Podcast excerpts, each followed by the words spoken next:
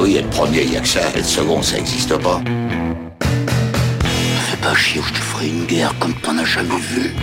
Go ahead. Quand les types de 130 kilos disent certaines choses, ceux de 60 kilos les écoutent. Make my day. Vous savez mon nom, j'ignore le vôtre. Qui êtes-vous?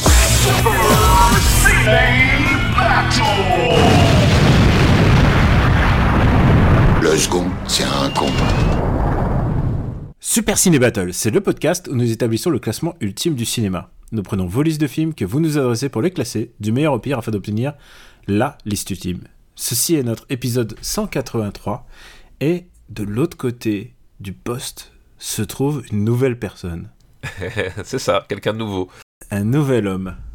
Vous l'appeliez Stéphane Boulet, vous l'appeliez GK Plugin Baby et désormais tu as un nouveau nom. C'est ça, exactement. Euh, quel est ton nouveau nom? Présente-toi, jeune étranger. Eh bien, eh bien je suis. euh, mon nouveau nom, je suis Vénère, Vénère Herzog, du coup. En, en même temps, ça te résume pas mal, être vénère. Bah oui, effectivement, effectivement. Je pense que c'est c'est ce qu'il y a de plus approprié, en fait. Euh, Werner Herzog, en hommage évidemment au documentaliste, Voilà, euh, tout à fait. au, au fort accent, et ça veut dire qu'à un moment ou à un autre, on va imiter Werner Herzog. Bah, on, on est obligé, on est obligé. Bring me the child. So I can get close to Disneyland. oh merde. Alors ça, c'est une référence à- au caméo de Werner Herzog dans Parks euh, and Recreation. Oh non. Parks Ah, and c'est dans. Parks- c'est dans Parks and Rec Ah ouais, c'est dans Parks and vrai. C'est vrai, je viens, de, je viens de m'en souvenir, ouais, c'est vrai. So I can get closer to Disneyland. To Disneyland. Je crois que quand je vais mal dans la vie, euh, je, je me regarde des bouts d'interviews de Werner Herzog. Pour, alors, pourquoi ce changement de nom Évidemment, c'est parce que tu es recherché par des tueurs. oui, c'est ça, exactement. Et exactement. tu t'es dit que GK Plugin Movie, euh, bah, c'était trop, trop vu. Mais bon, voilà. Là, euh, ce, que, ce que Stéphane euh, a fait, c'est qu'il a changé son alias euh, sur Twitter. Maintenant, vous le trouverez à Werner Herzog. Et euh, peut-être que on va garder le secret, le mystère de pourquoi du comment. Est-ce que vraiment le bah, peut- peut-être certains ne le savent pas, mais je pense qu'un certain nombre sont sont au courant de ce qui s'est passé dans les dernières derniers jours, quoi. Tu sais quoi? On va garder les auditeurs en, en haleine. Et ça. on va, on va le dire qu'après, mais de manière très très subtile. Assez- Accrochez-vous parce que nous, on est du genre subtil. On va Ah bah vous en- nous connaissez, voilà, vous nous connaissez, voilà, va- toujours, voilà. enfin, surtout toi dans la colère. Complètement, complètement, complètement. T'es enragé contre la machine, contre la grosse machine. Oui, c'est ça, je, je- je suis en rage contre la machine. Moi, j'ai pas changé. Je m'appelle Daniel Andreev, c'est Camille Robotique sur Twitter et sur Mastodon. Ah, ça y est, tu es sur Mastodon. Bah, moi, je me suis pas mis sur Mastodon, en fait. J'ai- vu l'interface, j'ai fait non, et puis voilà. Ah, c'est dégueulasse. Mais euh, je me suis mis aussi sur Hive, et Hive, par contre, c'est celui que je refuse parce que Hive, il y a genre, euh, il y a affiché ton signe astrologique, si tu veux. Et j'ai fait, ah ah, non, je suis trop vieux pour ces conneries. Mais que, est-ce que tu peux avoir un signe astrologique, euh, genre perforatrice, tu vois, un truc comme ça, une astrologie de bureau, tu vois, ça, ce serait intéressant. un signe astrologique comme dans Final Fantasy Tactics, quoi. Genre un truc. Euh, Voilà, exactement. à- astro, à, à l'astro cheval du ciel, ou un truc comme ça. Enfin, un truc euh, avec un, un- une boule de feu qui, à la fin, défonce tes ennemis. Un truc comme ça. Exactement. non, il n'y a pas. Il n'y a pas. C'est dommage, c'est bêtement, c'est les signes astrologiques. euh, tels qu'on les connaît en Occident et tels que euh, bon, bon on- pas de pas de pas de politique dans ce podcast bien sûr Non, jamais. Et pas Jamais. de politique et alors pas de social jamais de social Non plus. et je pense que on aura l'occasion l'occasion d'en parler Euh, de quoi De pâte sociale de pas de social non pas de pâte sociale mais de pas de social Ah oui, pâte sociale, parce que je me disais, pâte sociale, ça fait un peu Baria qui descend pour aider les pauvres dans la rue. Alors, je comprenais pas trop où ça, là, ça nous emmenait en fait. Baria c'est quoi Baria? Baria, tu connais pas Baria? Oh, mais c'est c'est- c'est la- c'est- la- l'entreprise qui a révélé euh, Gérard Depardieu. ah Barilla Mais oui. ah j'avais j'avais pas du tout euh, j'avais pas du, je l'avais pas Ah là, bravo. Ah, par contre, je te conseille de prendre la liste Super Ciné Battle, que tu as devant des yeux, bien sûr. Bah, Évidemment, évidemment, je l'ai sous les yeux. Est-ce que tu pourrais nous, nous refaire le, le top? Parce que là, il y a eu, changement. Il y a eu un petit chamboulement, voilà, donc euh, le, le- bah, on- déjà, les- on- je, je crois pas qu'on l'ait dit jusqu'à maintenant, mais on est dans les années 2000. Ah, c'est vrai, on l'a pas dit, putain. Bon, on n'a même pas dit le principe en fait, c'est-à-dire que le, le- si quelqu'un c'est son premier épisode, il ne sait pas de quoi on parle. Ah ouais, bah alors vas-y, vas-y, vas-y. C'est moi qui suis, c'est moi qui suis en deçà de tout ça. Voilà, exactement. Là, aujourd'hui, voilà, euh, c'est toi qui es en décalage. Tu es un, jour sans, faut croire. Euh, euh, bref, du coup, Super Ciné Battle, le principe est simple. Vous nous envoyez des, des listes à supercinébattle@gmail.com, trois films par liste avec si possible un titre rigolo. Et nous, on prend vos listes et puis on, met les films dans la liste ultime. Voilà, le classement ultime du cinéma, décennie par décennie. Voilà, et donc du coup, là, nous sommes dans les années 2000 euh, que nous avons commencé ben, l'épisode dernier, hein, ou c'était l'épisode d'avant, je sais plus. 181, 181. 181. Donc voilà, il y a deux épisodes qu'on avait recommencé.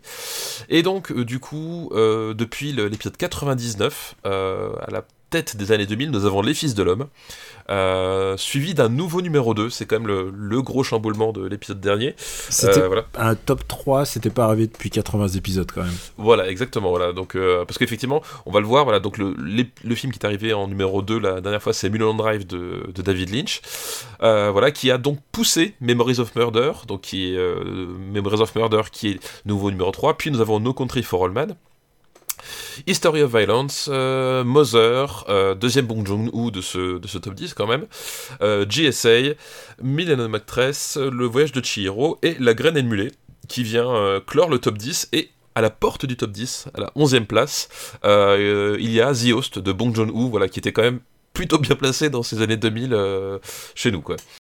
Euh, Disons-le tout de suite, il y a le film euh, jumeau, j'ai envie de dire, de, le film Le Ying et le Yang euh, de History of Violence qui a été classé, puisque euh, Oui, tout à fait, nous avons eu le- les promesses de l'ombre. qui, Les euh, Promesses de l'ombre, qui est très très haut quand même, qui est.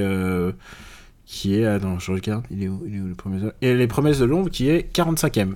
45e, voilà, qui, qui, est- qui est arrivé très très haut, effectivement, voilà, c'est le... Et Malgré une très mauvaise performance d'un acteur. D'un acteur voilà, bah, dont on a longuement parlé dans l'épisode précédent. Au- au- aussi, je vous renvoie à l'épisode précédent voilà, pour savoir de qui on parle. Je, je veux pas en mettre une bille sur euh, Vincent Cassel, donc du coup, ça sera, Mé- Mérine ne sera pas euh, au programme de cet épisode. Pourtant, j'y ai pensé. Je me Ah, t'as voulu, euh, voulu faire un back-to-back euh, Non, non, bah déjà, en plus, il y a deux films Mérine. Donc... Et en plus, j'arriverai pas, même pas à les distinguer.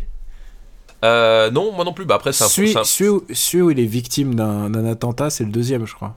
Je, je sais plus, je sais plus comment sont découpés parce qu'en plus, je- pour le coup, les Mérines, je les ai vus les deux à la suite. Donc euh, voilà. Il y a, il y a le deuxième, c'est avec euh, Ludivine Sagné, ou c'est le premier qui est avec Ludivine Sagné, et le deuxième, c'est avec Cécile de France, ou un truc comme ça, je crois. Euh, Peut-être, je sais plus, j'ai plus le casting en Mhm. tête là comme ça. Mais voilà, je me souviens à peu près comme ça. Mais sinon, euh, je crois que le premier était plus impressionnant. mais- Enfin, plus impressionnant, plus intéressant peut-être. Mais, mais n'est-ce pas le cas de tous les diptyques? Ah bah je sais pas, je sais pas. euh, Mais C'est- on- on a, je, dans- regarde si on n'a pas classé Kill Bill. Kill Bill volume 1 est classé quand même. On n'a pas Kill Bill volume 2, mais Kill Bill volume 1, est- voilà, on n'a pas il est- Kill Bill volume 2. Donc la question restera en suspens. il est 103ème sous Kung Fu Hustle, mais au-dessus de Sherlock Holmes. Tout à fait. Steph, je Oui, te Daniel. propose de te. J'adore quand tu fais ça. C'est c'est un petit peu. T'as remarqué, pour l'instant, on n'a toujours pas parlé de de ce qui arrive. Non, de non, ce non, qui non. nous était arrivé. Mais je, Je je, vois, je ne vois pas à quoi tu fais référence. Ah, parce qu'il ne s'est rien passé. Alors, je propose de euh, quelqu'un qui m'a laissé adresser une liste sur, un, sur une carte postale Ah, c'est mignon. avec des, des, des, des- des trucs super bons de, qui vont viennent de Lyon, des, des petits trucs sucrés, à une rédaction où je trava- euh, travaillais. Ah, d'accord, ok. Jusqu'à il y a peu de temps. Jusqu'à il y a assez peu de temps. Jusqu'à il y a assez peu de temps. Et jusqu'à il y a assez peu de temps où il y a tout le monde travaillait. Hein, tout le monde travaillait Oui, c'est ça, c'est ça, c'est ça qui est de rigolo, hein, c'est que quand même. euh, Et euh, je suis allé. Je suis et allé d'un coup, plus. Il y a personne, personne. Tout a été littéralement formaté hors dehors de la Terre. Et cette personne euh, porte le nom de Stage Jeune, Ah, oui, stage jeune. que tu connais. Oui, tout à fait, tout à fait, Donc tu as croisé Stage Jeune. Alors faut le dire, c'est que les stagiaires avaient des pseudos. Voilà. tout à fait. Sta- stage métal, stage jeune et tout. Voilà, bah, stage jeune, donc que tu as connu. Et il m'a laissé cette. euh, il a laissé des bonbons à toute la rédac- euh, rédaction, mais je dois le dire, c'est moi qui les ai mangés. Est-ce que la situation d'aujourd'hui, est-ce de ma faute? J'en ai bien peur. Responsable mais pas coupable. Et il m'a laissé ce carton, et le problème, c'est que euh, je l'ai perdu euh, au forum des images quand j'ai fait ma conférence, en fait. Parce que Ah, je l'ai mis dans mon ordinateur, et évidemment, mon ordinateur, je l'ai ouvert, et à un moment, hop, j'ai perdu la carte. Tout, tout s'est passé très vite. Euh, mais j'ai préféré préférer la perdre la carte que mon ordinateur. Tu m'en veux. Ah, bah, voilà, Tu non mais voilà. Le mec matérialiste, euh, voilà, insupportable quoi. Ouais, mais c'est un outil de travail. Alors, il m'a renvoyé, euh, je lui ai redemandé, je lui ai dit, renvoie-moi la liste, euh, et il m'a fait envoyer un mail qui s'appelle Le retour de la liste perdue. Et sa liste s'appelle Pistolet et Pistole, ou les deux. D'accord, ok. Voilà. Et le premier film de cette liste, je pense que tu l'as vu, et moi je ne l'ai pas vu. Ah là, ça y est. On commence fort, donc tu, tu veux déjà inscrire un, un- un Ouais. devoir de vacances, quoi. C'est un film qui s'appelle Hitman, basé, et, basé sur le jeu vidéo. Ah oui, d'accord. Et, et tu n'as pas vu? Non, Euh, c'est pas, bien? Ah, euh, c'est non, c'est très très bien. C'est très très bien. Je pense que tu devrais le voir en urgence. Vraiment, dans la liste de tes priorités, ça, ça va tout tout en haut. Et alors, il faut faire gaffe parce qu'il y a Hitman euh, qui a été réalisé. euh, Attends, attends, est-ce que je l'ai pas vu? Euh, Il y en avait un, c'était avec Skrell. euh, il y avait un nom imprononçable, le nom du héros. Le, nom du, du, du héros ou de l'acteur? Parce que, ce- ce- parce que celui-ci, c'est avec, avec Timothy Olyphant. Timothy- Je crois que je l'ai pas vu. C'est avec Timothy Non. Olyphant et, non, et pas vu. Et avec c'est fait par Xavier Jans, du coup. et Olga Kurylenko et sa viégence, ouais. Euh, bah écoute, je ne l'ai pas vu. Tra là. Ouais, bah là, faut, faut que tu. Moi, je propose qu'on stoppe l'enregistrement, que t'ailles le voir et qu'on reprenne après, parce que là, c'est trop important. Tu vois Enfin, je veux dire, on, on, on a Titanic, c'est passé une fois. Euh, là, la dernière fois, on a Mulholland Drive. Faut qu'on reste quand même, tu vois, sur le sur cette lancée, tu vois. Toi, tu n'as pas vu Ramon Ramon. Non, je n'ai pas vu Ramon Ramon. Mais excuse-moi, moi, je préfère voir des vrais films comme Hitman de Xavier Jans, tu vois. On fait tous des choix. On fait tous des choix. On fait des choix et je ne l'ai pas vu, je suis désolé. Et est-ce que je peux le voir avec ma, ma, ma meuf ou pas? Euh, tout dépend, tout dépend de l'image que tu as envie de laisser à, à la- à la femme avec qui tu vis, tu vois? Qu'est-ce que tu veux qu'elle, qu'est-ce que tu veux qu'elle pense de toi? C'est- Voilà. Est-ce que, comme toi, ça fait longtemps que j'ai arrêté de penser à ça. Alors, si, non, si ça peut te donner euh, envie de le, de, de le voir, euh, dans les méchants, dans les méchants du film, il y a Ulrich Thompson. Ok. Donc voilà, Ul- Ulrich Thompson, c'est le, c'est, le, tu te rappelles, c'est dans, euh, euh, comment ça s'appelle? Ah, euh, il joue un, un méchant amiche dans la série euh, Banshee. Ah oui, ok, d'accord. Ah, c'est lui le méchant. Ouais, c'est- enfin, c'est un des méchants, parce qu'il y a plusieurs méchants, mais ils sont russes. Ouais. Je, te- je peux te rassurer, ils sont tous russes. Voilà, il n'y a pas de. Alors, moi, Voilà. c'est bizarre. J'avais, j'ai un souvenir d'un film, et alors, quelqu'un pourrait se souvenir pour moi. C'est une scène et ça ressemble à, Hitman. Sauf que le gentil, à un moment, il arrive sur son sc- scooter des mers. Il arrive sur la plage et il- continue à glisser sur la plage, ce qui est impossible, hein, parce que je sais pas si tu sais, mais une fois que t'as, le, t'as plus d'eau, c'est fini, tu t'avances plus. Alors, je, n'ai jamais fait de scooter des mers, donc je ne pourrais pas savoir. Mais je- lui, lui, il fait, il continue et il arrive deux pieds joints dans la portière d'une dans le fenêtre d'une voiture et il projette le mec qui était au volant en dehors de la bagnole. Et cette scène m'a marqué à vie. J'ai oublié le nom de ce film et je sais pas pourquoi je l'associe à Hitman. Euh, alors là, euh, Est-ce que on peut faire une recherche vite fait? on peut, oui. Comment s'appelait euh, Je vais, je fais par association, association d'idées. en, en- en anglais, c'est jet ski. Ouais, du jet ski, coup, merci. Jet ski, merci. Comment s'appelle le film qui se passe pendant la, le, la Seconde Guerre mondiale, euh, bataille navale, qui est sorti il y a 2-3 ans Attends, euh, attends, attends, attends, wow, de- tu, ça fait beaucoup d'informations d'un coup. Quoi? Un film Un film de guerre navale avec des histoires de pilotes d'avion. euh, Ah de- oui Comment Oui, s'appelle? C'est le truc de. Non, c'est pas Emmerich, c'est. Si, c'est. euh, Si, c'est Emmerich. Euh, C'est Midway, non? Ouais, c'est Midway, merci. Alors pourquoi je te dis ça? Parce que je Oui, crois parce que quel est le rapport en fait? Je, je comprends Parce pas. que je crois que l'acteur principal qui s'appelle Ed Skrein, il jouait dans le film avec le jet ski. Waouh, alors d'accord. Ok. Et alors je regarde le film avec le jet ski, c'est pas Deadpool, c'est le... Ah putain, comment j'ai pu confondre Hitman et The Transporter Refueled? D'accord. Ouais, alors là, tu vois, par contre, j'ai pas vu. Voilà. Alors, et celui-là, il- ça vaut le coup. C'est vraiment... Mais tu vois, pour que cette scène m'a marqué à vie, et tu sais qui, fait... qui joue le méchant? Non, pas du tout. Enfin, je sais pas si c'est le méchant ou... C'est Ray Stevenson. Ah oui, d'accord. Bah. Ah voilà. Bah, tu vois, un bon argument en plus. Mais vraiment, et scénario Luc Besson, bien sûr. Bah oui, évidemment, évidemment. c'est- C'est les meilleurs. Voilà. Ce sont, ouais, ce sont les meilleurs, effectivement.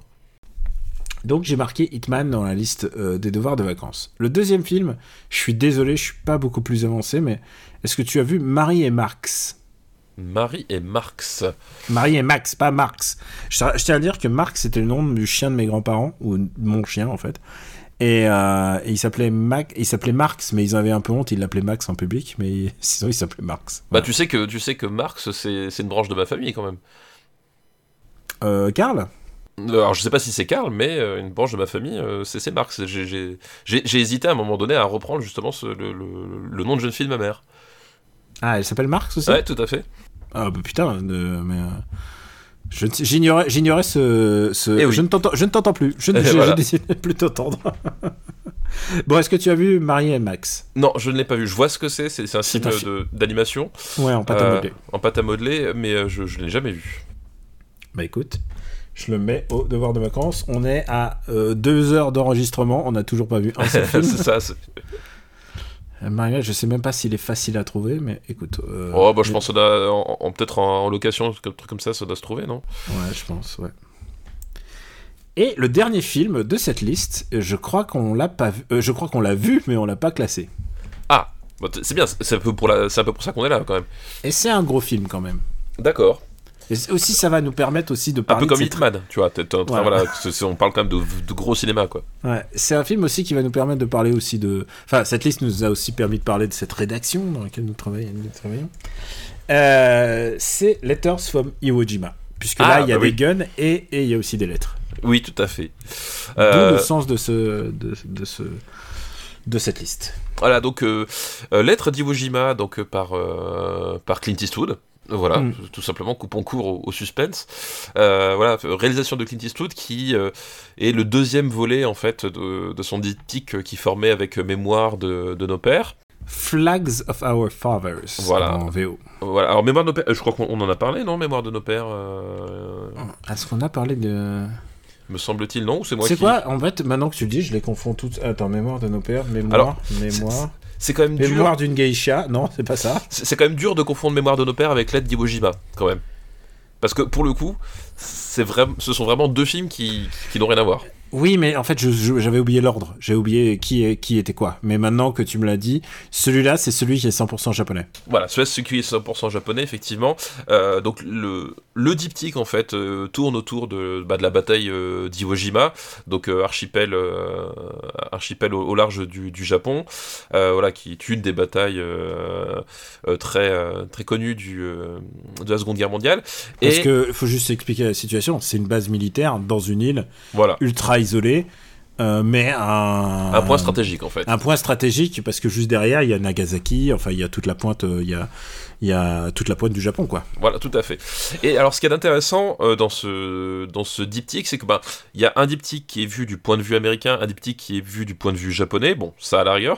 Mais ce qui est intéressant, c'est que c'est vraiment deux films qui n'ont rien à voir en fait. C'est-à-dire que euh, ils ont au cœur de leur de leur truc, bah forcément la, la bataille d'Iwo Jima.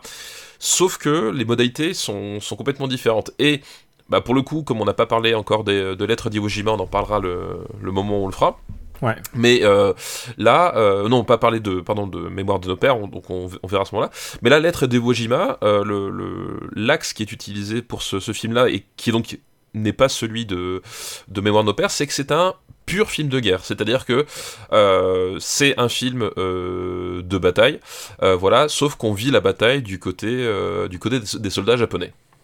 Exactement. Et du côté des soldats japonais, mais aussi je crois que le style est un peu plus linéaire que oui, complètement, oui, oui. Oui, Le, parce qu'en- le deuxième, le, le premier, donc je l'appelle Flags pour être de- différencié. Flags, lui, elle faisait des flashbacks dans la vie des soldats. Il Voilà, s'intéressait à la vie euh, de comment les soldats s'engageaient dans l'armée. Là, on est beaucoup plus littéral puisque euh, ça commence par il trouve des, des, des, des corps, des corps de, de soldats sur Iwo Jima avec des lettres dedans et du coup flashback total sur Ah, voilà, euh, à, à travers les lettres, on plonge en fait dans euh, dans dans ce là Effectivement, la structure est beaucoup plus euh, beaucoup plus linéaire. La narration est, est pareil, est, est beaucoup plus linéaire. Et effectivement, là, on est vraiment dans un dans un film de guerre finalement plus- beaucoup plus immersif en fait. Le là, le le le, le- le propos, c'est finalement qu'est-ce que c'est de vivre ce genre de bataille depuis depuis l'intérieur, quoi. Et je crois que les films ne se répondent pas trop en fait. Ils, sont, Non. peuvent être vus complètement indépendamment. Complètement Je- indépendamment, Je, tout à crois qu'il y a- il y, a une scène qui est relativement euh, pas explicite dans, dans le premier et qui est expliquée ici. Je crois que c'est le seul truc, c'est qu'à un moment ils trouvent des cadavres. Les soldats américains vont dans un tunnel, ils trouvent des cadavres, ils disent qu'est-ce qui s'est passé? Oui, voilà. et si tu veux savoir ce qui s'est passé, bah, c'est dans le deuxième film. Évidemment, euh, bah, euh, il y a eu, il y a eu, euh, bah, on peut, enfin, il y a pas de spoiler, hein, c'est la guerre. Il y a eu, des- il y a eu des, des attaques suicides, il y a eu des suicides de la, dans l'armée japonaise, et euh, c'était assez, euh, c'était assez horrible. Hein, c'était des suicides à la grenade, enfin vraiment. Oui, oui, oui, c'était ouais, c'était assez spectaculaire, on va dire, en termes de. voilà. Le, Et, euh, le fanatisme, hein, c'est vraiment du, fan, du, du fanatisme. il s'était du éliminé. fanatisme. Tout à fait. Et, euh, et du coup, là, là euh, c'est- pareil, c'est pas un divulgachi parce que, ben, effectivement, comme tu l'as dit, c'est ce qu'on appelle l'histoire. C'est au-delà de- de- d'avoir un film euh, du point de vue japonais réalisé par les Américains, c'est aussi un film vu du, du, ben, de- du camp de ceux qui perdent, en fait. Euh, puisque ben, euh, la bataille d'Iwo Jima et ben, la, la- la Seconde Guerre mondiale, en général, voilà, les Japonais ont perdu. Et donc, il y a, y toute cette un- couche-là qui est intéressante, quoi. et c'est un peu un, pas un tabou, mais c'est quelque chose qu'on fait moins facile, moins, euh, d- surtout pour le cinéma américain, on le fait moins facilement quoi. Ah bah oui non bah c'est c'est sûr que c'est c'est plus difficile à faire dans le sens où effectivement euh, un, un récit de, de, de bataille glorieuse est toujours enfin guillemets t'as plus de chances que les gens l'acceptent que un récit qui va te parler finalement du camp des perdants en fait. Euh, voilà. Ça c'est peut-être euh, la marque de fabrique de Clint Eastwood sur toute cette période-là, c'est que je le trouve très, pas en retrait, hein, mais je le trouve très euh, impartial. Je, je, trouve que pour avoir vu beaucoup de films de guerre, beaucoup de films de guerre des camps opposés, hein, souvenons-nous qu'on a classé un film de guerre dans le camp des, des Allemands, euh, la Seconde Guerre mondiale, il est plutôt bien classé. il est, il est plutôt très bien classé effectivement Voilà. dans les années 70 du coup Il est classé dans les dix premiers, non? Euh, il est où il est où il est où? Je, je regarde je le là, là, tu là, là, t'es en train de me dire euh, la soupe. euh, non, pardon, la grande vadrouille, la grande grande vadrouille. Dirty Harry Tu le vois, attends, il est dans les années Il est- 70 Euh, où est-ce que c'est les années 60 Attends. Non, c'est les années Euh, 70. Croix de fer, croix de fer. 9ème. 9ème. Ah bah oui, c'est ça, Mm. voilà. Années 70, tout à fait. Donc là, c'est possible de faire aussi un film dans le camp, parce que ça reste quand même des militaires. Il y a, certes des fanatiques, mais il y a, aussi une part de, militaires. Il y a un rapport à l'autorité, à l'ordre, et c'est surtout de ça dont il est question dans Iwo Jima, puisque les dirigeants, enfin les dirigeants, l'état-major en place va comprendre assez vite que, ah, en fait, on- est en train de se battre pour rien parce qu'on va mourir quoi qu'il arrive. C'est ça, c'est ça. Euh, genre la flotte au, au- la flotte au large euh, est euh, nous mais a lâché les plombs enfin a lâché a lâché euh, on a plus on a quasiment plus aucune chance et et en fait la victoire ici les Américains assistent à sa victoire ici parce qu'elle est vraiment symbolique Elle, est symbolique. Bah, voilà. Et, d'ailleurs, bah, euh, c'est aussi un sujet qui sera abordé dans, dans euh, Mémoire de nos pères, en fait, Flags of Our Father. Euh, voilà, justement, tout ce côté symbolique. Et là, justement, on voit euh, que le, bah, le symbolisme, c'est pas du tout le même et qu'il n'est pas utilisé de la même façon. Et qu'effectivement, il y a toute cette idée, toute cette idée de il ne faut pas se rendre parce que on veut simplement pas perdre la face en fait. C'est à peu près c'est à peu près le, le- résumé de la situation. Euh, et du coup euh, ben, les hommes qui sont plongés là-dedans qui finalement vont être sacrifiés parce que euh, une, petite dizaine de, types dans, des bureaux plus loin veulent pas perdre la face qu'est-ce que ça veut dire quoi? Et évidemment c'est effroyable mais c'est surtout touchant quoi parce que moi je trouve enfin en plus c'est un film qui est sorti la même année donc la même oui année oui, je la sais même année tout à fait je à quelques mois d'écart je sais plus deux Ouais, trois mois Je d'écart crois que le ça. premier il sort au début d'année, le deuxième c'est quelques mois après.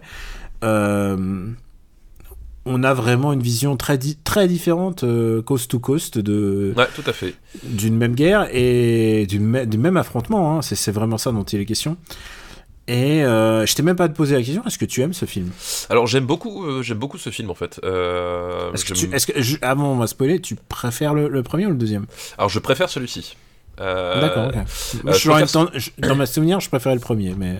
Je préfère celui-ci, bah, on en reparlera euh, parce que bah, c'est dur parce que là pour le coup je ne veux pas divulgacher ce qu'on ce qu'on va, ce qu'on va pouvoir dire sur euh, Mémoire de nos pères, mais euh, moi ce que, ce que j'aime beaucoup dans ce film-là, c'est déjà le, projet de mise en scène, c'est-à-dire qu'en fait en, gros Clint Eastwood se, se, dit bon bah on va passer deux heures au cœur d'une bataille, qu'est-ce que je fais de ça? Et, et c'est là en fait effectivement où son, son, son, côté on va dire dernier grand réalisateur classique est vraiment est vraiment hyper intéressant dans sa, façon de filmer, dans, le soin qu'il apporte, euh, dans sa mise en scène et, euh, avec les moyens qui, vont avec, parce que voilà, c'est un, film où il s'est donné les moyens.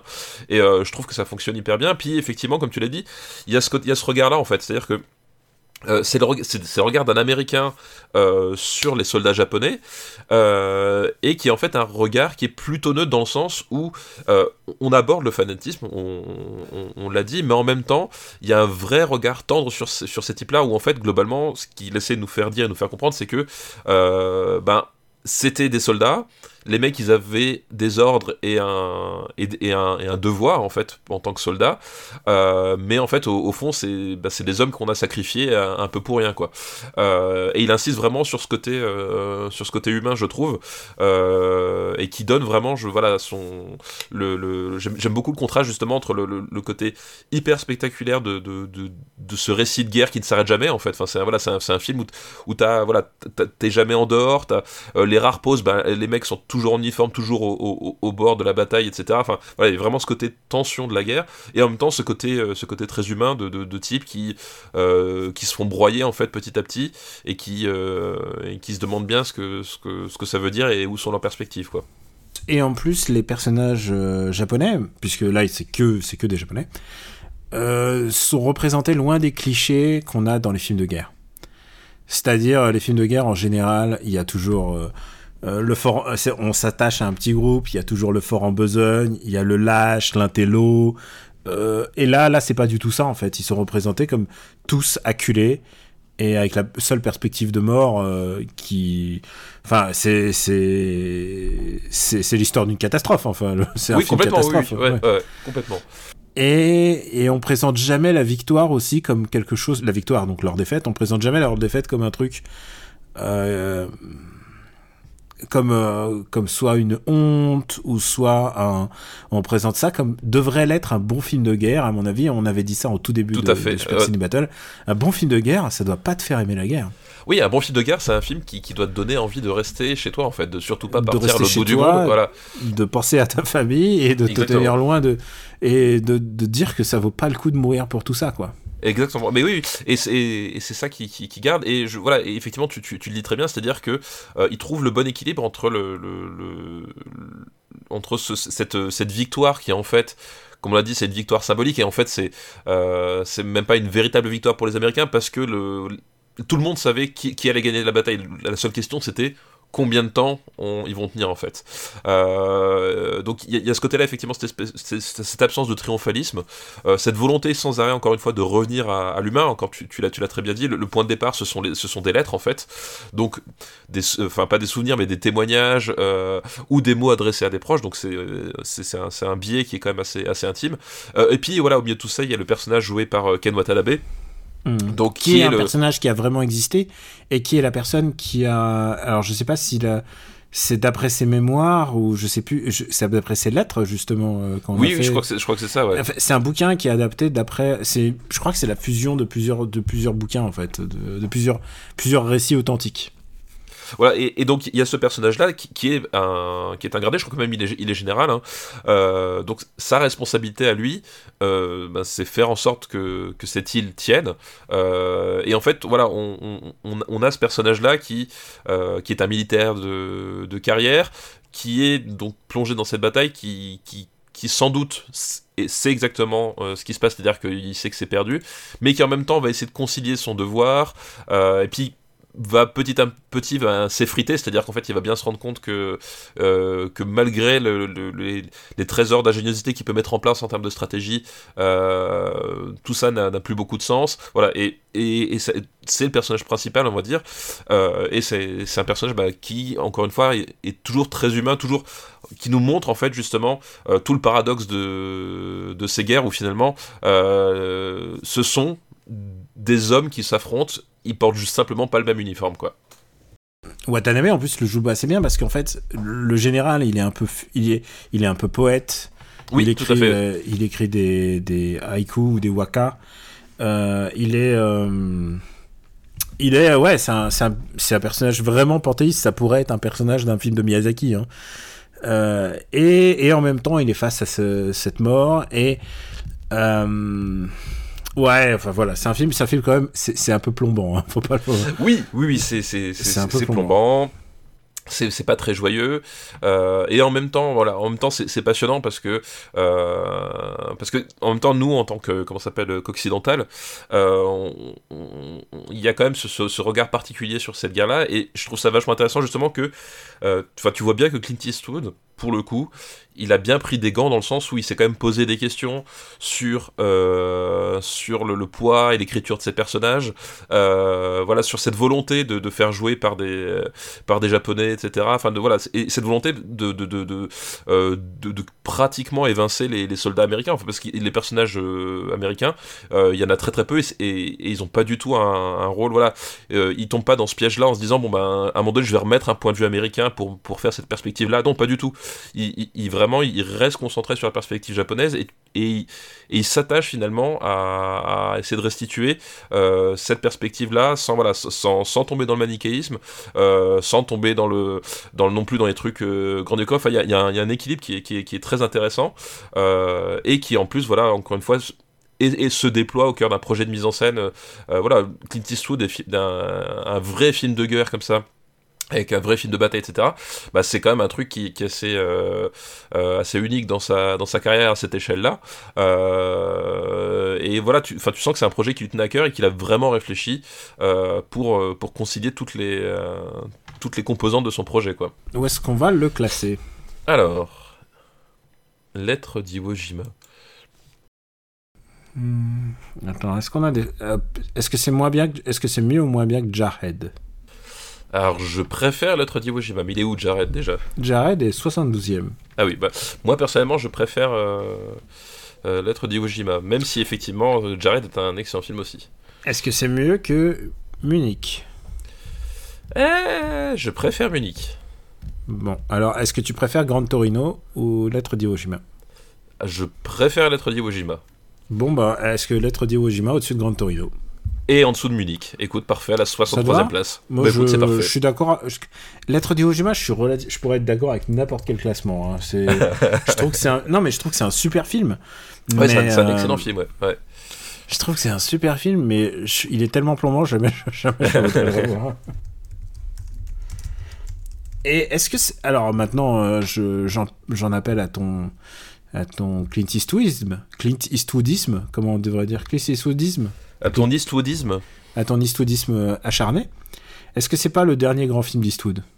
Euh, à mon sens, si, si, si. Euh, voilà, c'est, enfin, euh, il a, il a fait des choses intéressantes par la suite, mais je pense que c'est le. Moi, j'aime bien Grand Torino, hein, on en a discuté, mais. Voilà, voilà. Et puis moi, j'aime bien, j'aime bien ce qu'il a fait sur sur la mule, par exemple. maintenant, effectivement, en termes de, je pense qu'effectivement, en termes de, de grands films, je pense que là, il a, voilà, c'est effectivement pour moi le dernier film que je pourrais qualifier et accepter en tant que grand film de d'Eastwood quoi.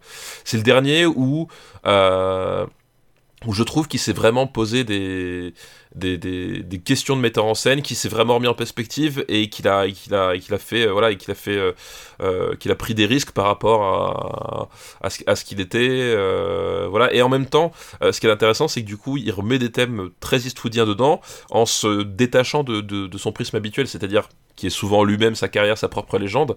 Euh, voilà, avec, ben, tu retrouves les, personnages, les personnages solitaires, le l'imminence de, de, la mort, même la certitude de la mort en fait. Voilà, c'est des grands thèmes eastoudiens. voilà, et mais là recyclé dans un dans un univers dans lequel on n'a pas l'habitude de le voir et dans un style de cinéma dans lequel on n'a pas l'habitude de le voir et il s'en sort euh, vraiment très très bien et à mon sens c'est pour ça que ça en fait le dernier grand film de Clint Eastwood c'est que euh, il arrive sur un terrain euh, ben, qui est difficile parce que c'est difficile de se réinventer en tant que metteur en scène à, cet âge-là et, et, il accouche d'un film assez fabuleux quoi. Et faut pas oublier, derrière, il en fait encore 20 ou. oui, oui, oui, oui. Et derrière, il en fait, un ou deux, il fait un ou deux par an. Voilà, il en, il en fait un certain nombre derrière, effectivement. Et il y en a des, il y en a des, intéressants hein, dans ceux-là. Moi, j'aime bien, j'aime bien Hereafter. Hein. J'aime bien euh, un, deux tiers de Hereafter. deux, j'aime bien deux tiers. Bah, tu vois très bien quel est le tiers que j'aime pas. Oui, je vois, je vois tout à fait. C'est le tiers avec euh, Cécile de France, je dirais on, en revient, à, cette, question qu'on se posait la dernière fois. Est-ce que diriger des acteurs dans une langue que tu ne maîtrises pas? Voilà, qu'est-ce que ça fait? Alors là, dans l'Iwo Jima, il y arrive très bien, mais est parce qu'il est, parce qu'il est méga conseillé, parce qu'il a des conseillers et militaires et linguistiques et sociaux. Ce film a cartonné au Japon, mais au Japon, tu peux pas, tu peux pas faire semblant avec ça. Oui, tous les acteurs sont japonais. C'est ce que je veux dire. Ils ont, ils ont pas le droit de. C'est comme, euh, c'est comme le film qui est sorti l'année dernière là. Euh, merde, euh, que j'adore. Snake Eyes. Non, t'es con. non, le film avec euh, le soldat coincé sur l'île. Euh, sur l'île, euh, je vois tout à fait le, film. Onoda. Oh, voilà. C'est comme Onoda, t'as pas le droit à l'erreur. C'est que des comédiens japonais. Mais, mais, je, pense que la, différence aussi qu'il y a entre un Hereafter, donc au-delà, qui s'appelle, c'est son titre français, c'est que là, effectivement, le, tout le casting est japonais. C'est-à-dire qu'à un moment donné, euh, il, est obligé entre guillemets de, faire avec et de et de et de se plonger dans le truc, alors que effectivement, dans le cas de de, au-delà et dans le cas de ben, des promesses de l'ombre la dernière fois, c'est qu'on a un acteur français dans un environnement soit britannique, soit américain, euh, voilà. Et et c'est peut-être c'est peut-être là en fait finalement où c'est plus dur, c'est quand tout ton casting et euh, n'est pas dans ta langue, bah, je pense que tu, tu, tu fais pas de la même façon que d'avoir un comédien d'une autre langue au milieu des autres. Quoi. On pourrait faire le, le top 3 des, des, plus mauvais films d'Eastwood avec des acteurs, euh, des acteurs français, mais on se le garde pour une autre fois. Bon, mais pour une autre fois, tout à fait. Ouais. Donc, euh, juste un mot sur les Oscars. Il loupe les Oscars, évidemment, avec ce film-là et avec l'autre. Est-ce est qu'il n'est pas sorti trop tard? Il n'y avait pas une histoire comme ça? Non, mais il est sorti l'année de Departed.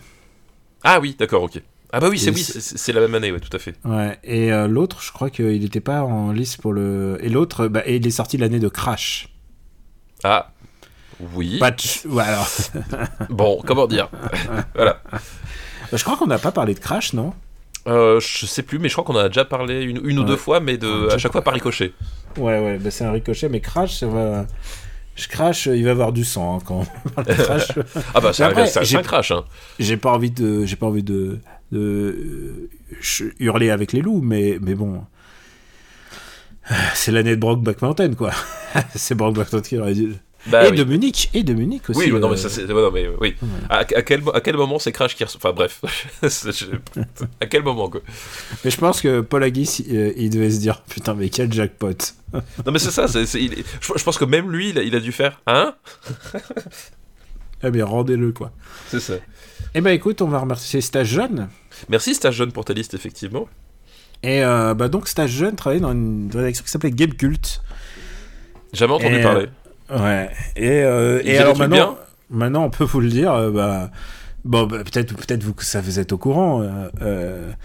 bah, toi et moi, nous avons un employeur en moins cette semaine. Oui, tout à fait, tout à ouais. fait. Et, euh, et on alors c'est le paradoxe. Faut que faut que j'en parle, Steph. Je suis désolé.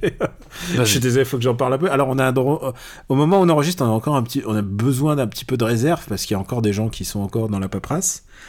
Mais euh, c'est paradoxal parce que quand j'ai enregistré After Eight, je décrivais la situation de la joie, la joie dans le, la joie et de la tristesse dans le départ, tu vois, parce qu'ils étaient encore, ils avaient dit ça, ils, ils savaient qu'ils allaient se barrer et puis ils étaient un peu euh, philosophes avec humour, hein, parce qu'il y a des gens assez drôles, pas tous, hein, mais euh, des gens assez drôles. Ah, et, euh, Oula, non, ça se saurait. Ouais, mais bon. en tout cas, pas ceux qui touchent à la vidéo, bien sûr. C'est ça, ouais, surtout pas. Mais, mais donc, j'avais décrit l'ambiance de, de, ce moment-là à la rédac et maintenant euh, l'épisode n'est pas encore sorti, qu'il est complètement daté. Il faudrait que je précise dans les. Ouais, totalement, ouais. disons que le. Comment dire les, euh, euh, Le scénario ne s'est pas déroulé comme. comme c'était attendu, ou en tout cas, en, tout cas, ça allait plus loin que ce qu'on, imaginait comment décrire ça en, utilisant des mots polis, mais en fait, tu es toujours surpris par l'être humain. J'ai toujours surpris par euh, par euh, le choix du pire et le voilà enfin ouais non mais tu voilà tu, tu, te rends compte mais c'est pas c'est pas la première fois hein. mais là là là, là c'est on, parle effectivement même de d'une d'une rédaction qui est quand même suivie par un certain nombre de gens mais tu te rends compte quand même qu'à un moment donné tu peux retourner le problème comme tu veux. Euh, tu peux faire toutes les polémiques chez chez Hanouna que tu veux à un moment donné.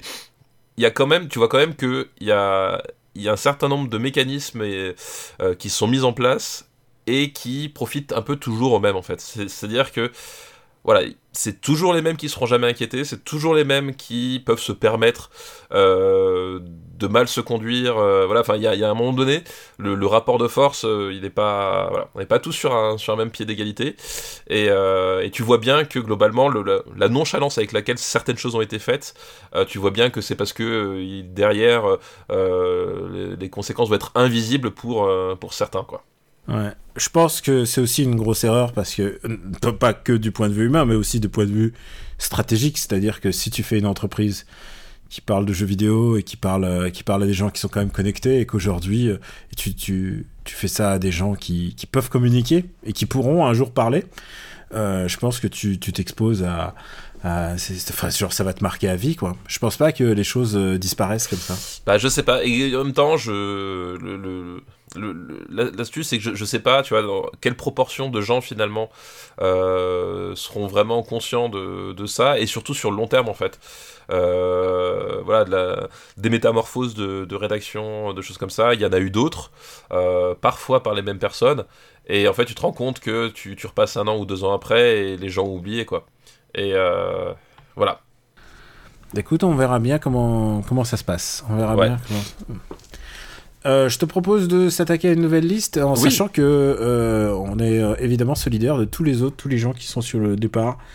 Et Tout à fait. Ces gens-là. Alors évidemment, je suis pas sûr qu'ils ils sont pas très cultivés, ils s'intéressent pas au cinéma, mais euh, ils connaissent pas grand-chose. Donc ils nous donc ils nous écoutent pas. Mais, mais écoute, ça ne coûte rien de, rien de, le, de le dire. Et, et, je tiens à ajouter, et c'est le bon moment pour le rappeler, on a eu 7 ou 8 abonnements supplémentaires sur le Patreon, sur notre Patreon, patreon.com slash RPU. Alors, est-ce qu'ils ont senti qu'on allait un employeur en moins et qu'il fallait nous aider? En tout cas, quoi qu'il en, quoi qu'il en soit, je vous remercie. Il y a eu une, une personne qui a donné euh, suffisamment pour passer sa liste au prochain épisode. Donc, euh, ah, eh ben, écoute. Et bah, c'est une liste avec des gros films. je crois que, ah. je crois que vocalement, j'ai pas le, j'ai pas, pas. On n'a pas la ressource là. Là, là, voilà, on va attendre un ah petit peu, mais c'était une semaine un peu compliquée. Hein. Voilà, oui, c'est sûr. Et euh, mais en tout cas, on vous remercie de votre fidélité et puis merci d'aider aussi les nous, euh, en l'occurrence, mais aussi d'aider les médias que vous aimez.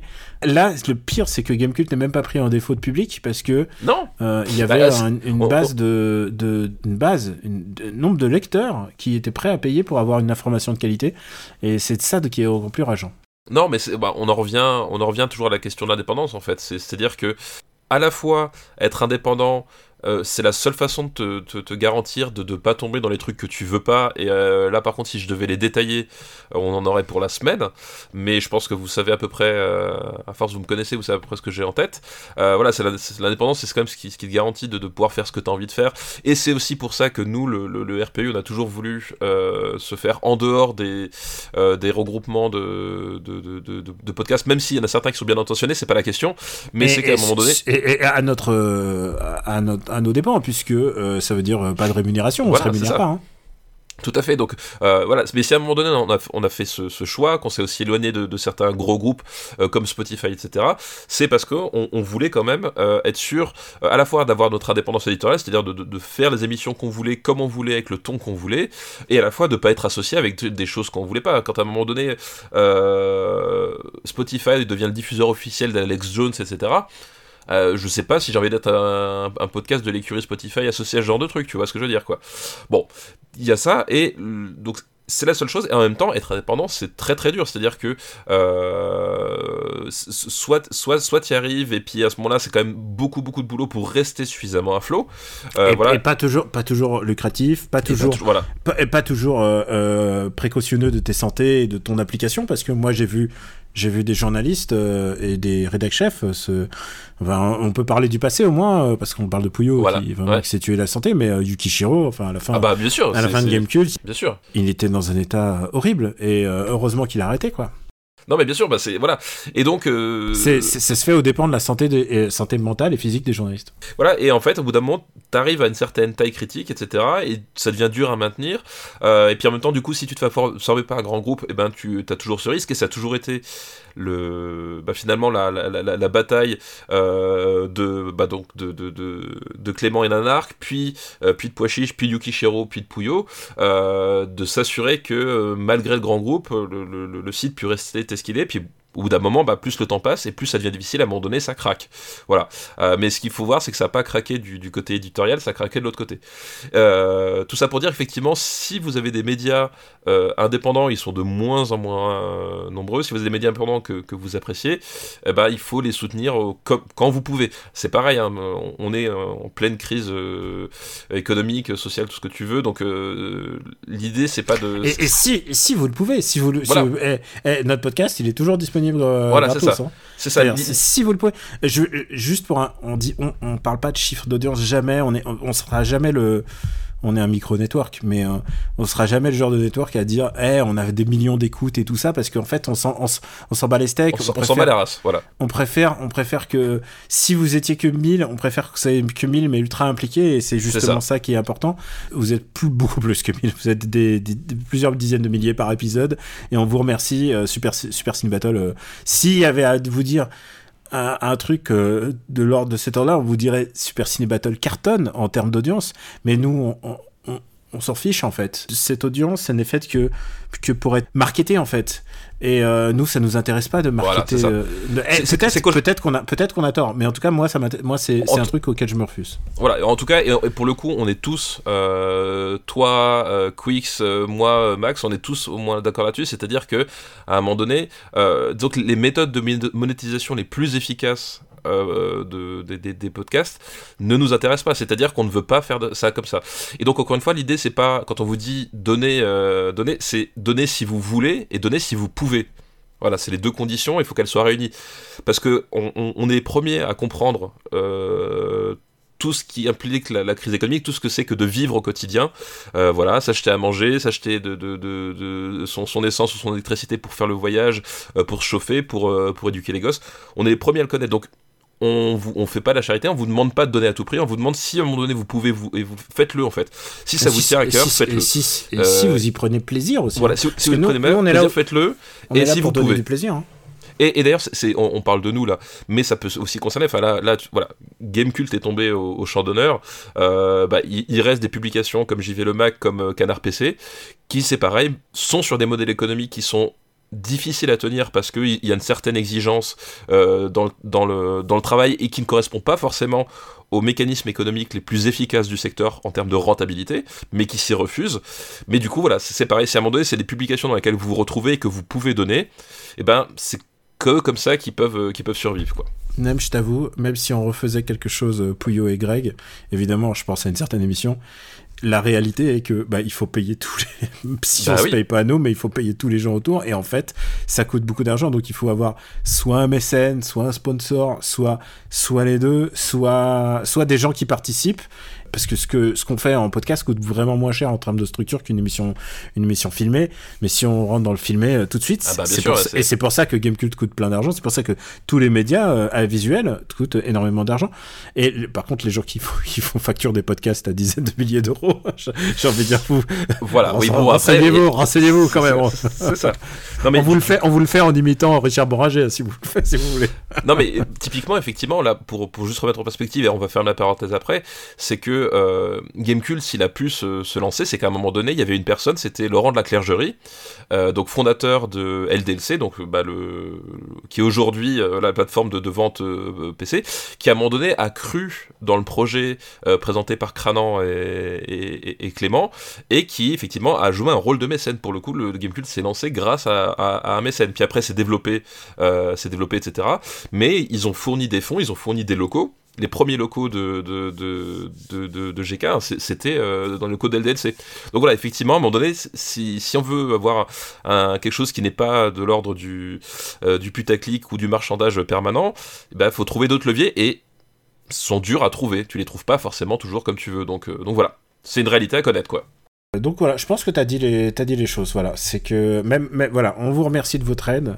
Et Oui, si- voilà, exactement. Si vous voulez donner, vous, vous donnez. Je- je- et puisqu'on n'est pas dans les chiffres, eh ben, en plus, il y a un truc, c'est, c'est- je sais pas compter, c'est terrifiant. mais, mais, mais pour vous donner un ordre d'idée, euh, si on a une audience, en général, les gens qui payent, c'est 1,5%. Et ça se voit mathématiquement, vous êtes environ 300 à nous, de- à, à nous aider sur Patreon. Mais d'abord, ça fluctue, parce que Patreon, ça peut, vous pouvez l'arrêter à tout moment, c'est ça Tout qui est l'avantage. Et, euh, et mais aussi voilà, ça représente 1,5%, mais euh, je dis je dis à la louche, mais en fait euh, faites beaucoup plus parce que notre audience a explosé euh, a explosé. enfin, il y a beaucoup plus de gens qui nous écoutent qu'avant quoi. Alors euh, et tu sais quoi, euh, si Gamecult euh, voilà, c'est bien c'est bien que ça nous ait permis enfin de, de parler sur ce sujet qu'on par, on en Ouais. parle rarement, mais euh, parce que parce qu'on en parle en blaguant, on en parle en parlant du Patreon à la fin de l'épisode, euh, tout ça, à la va-vite et tout. Je trouve ça pas mal qu'on ait pu enfin en parler et, et expliquer notre point de vue, mais je crois que les gens qui nous suivent depuis longtemps, si c'est la première fois que vous nous suivez, euh, si c'est votre premier épisode, vous avez commencé par un super film, Iwo Jima, merci. Mais voilà, ça nous a permis de, en tout cas d'en parler et de dire ce qu'on a sur le cœur. Et, et n'oubliez pas, hein, si, si vous l'écoutez et que vous donnez rien, c'est pas grave. Vous êtes les bienvenus quand même. Il n'y a aucun souci avec ça. mais voilà. ouais, mais ouais, mais Restez, de, tout- voilà, pas, de toute pas grave. manière, de toute manière, de- sur notre audience, et on vous remercie les 99 autres pourcents. Voilà, on vous exactement, remercie souci. de, de donner de votre temps, de nous écouter et même de vous endormir en écoutant, parce qu'il y en a beaucoup qui me disent je m'endors. Tant je que me c'est mets- pas au volant. Voilà, c'est. Ah ouais, non, s'endormir en nous écoutant en volant. Ça, c'est non.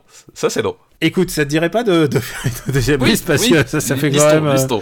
Voilà. On fait au moins une liste, au moins une liste et peut-être euh, si on a le temps un devoir de vacances. Écoute, bah, on va voir. Voilà. C'est une liste qui nous est envoyée par Amo, qui est un fidèle parce qu'il a placé au moins une liste par décennie.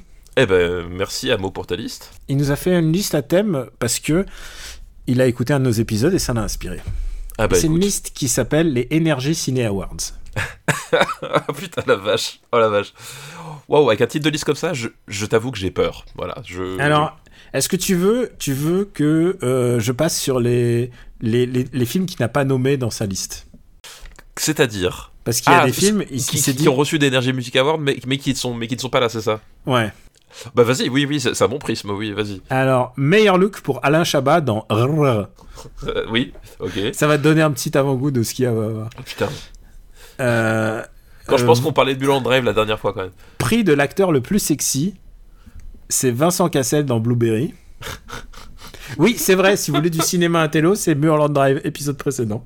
Ah oui, alors, je vous avoue, euh, Iwo Jima, on va baisser d'un sérieux cran. Oui, Quoique, je, je- je pense qu'on va pas atteindre les mêmes sommets. Enfin, après, je sais pas, mais. quoique vous allez être surpris, il y a quand même un film surprenant dans la liste. Un film euh, pas de politique, quand même. Et la meilleure fin pour Terminator 3. D'accord, ok, oui, oui, oui, oui. J'avoue, la, la fin de Terminator 3 est réussie, d'accord. Euh, c'est ce qui est plus réussi c'est ce qui est Oui, le plus réussi. c'est- un peu tout ce qui est de réussi, mais d'accord.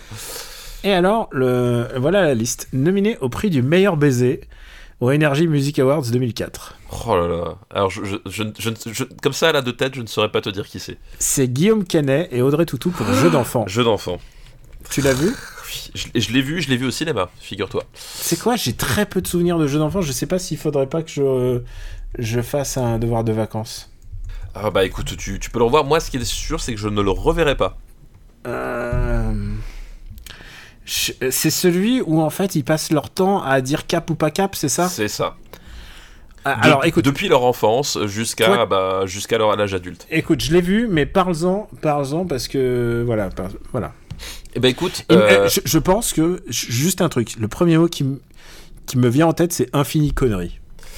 Oui, oui, oui. Bah, en fait, voilà, bah, le, le, le, pitch, tu l'as très bien résumé, c'est qu'en fait, c'est euh, donc deux personnages, un, un, une petite fille et un, et, un, et un, petit garçon qui vont devenir euh, une femme et, et un homme, euh, qui en fait un, jour se rencontrent, se rencontrent et se lient d'amitié qui va s'articuler beaucoup autour du jeu cap ou pas cap.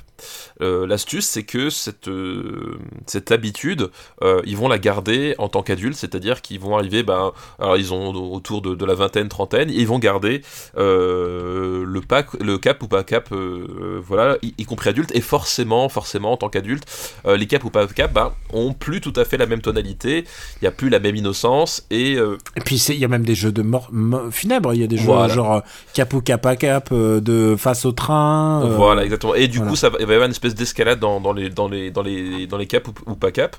Euh, voilà, et en fait, tout le propos du film, c'est qu'en fait, euh, ce sont des, des personnes qui n'osent pas s'avouer leurs sentiments et qui, du coup, ne voient que dans cette espèce d'escalade vers l'absurdité euh, mortifère la seule façon de faire prendre conscience à l'autre qu'on existe réellement.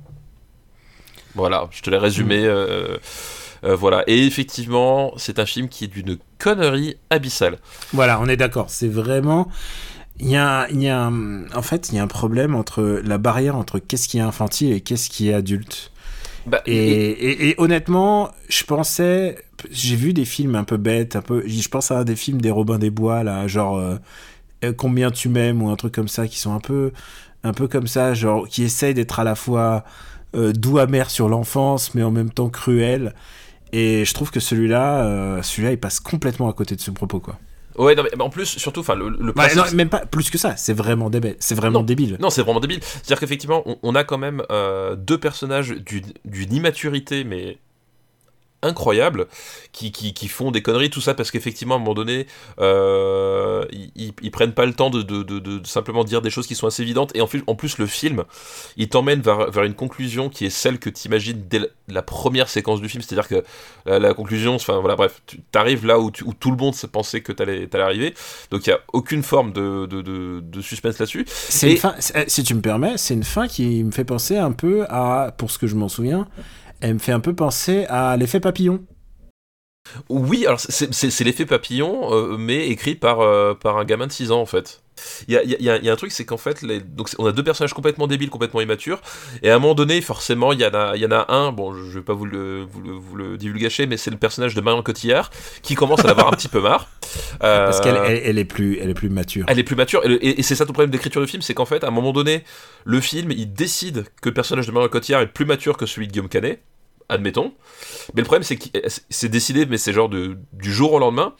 Et, et le souci, c'est que dans, dans, dans ses, comportements, ses choix et la façon de, de, de réfléchir et de s'adresser à, à, son entourage, y compris à Guillaume Canet, euh, elle est toujours aussi mature. Enfin, c'est-à-dire qu'à un moment donné, cette maturité ne se construit sur aucune base particulière. C'est juste à un moment, elle, elle décide Ah, t'es rien gosse, je, je partais plus. Et en fait, elle est toujours aussi conne, en fait.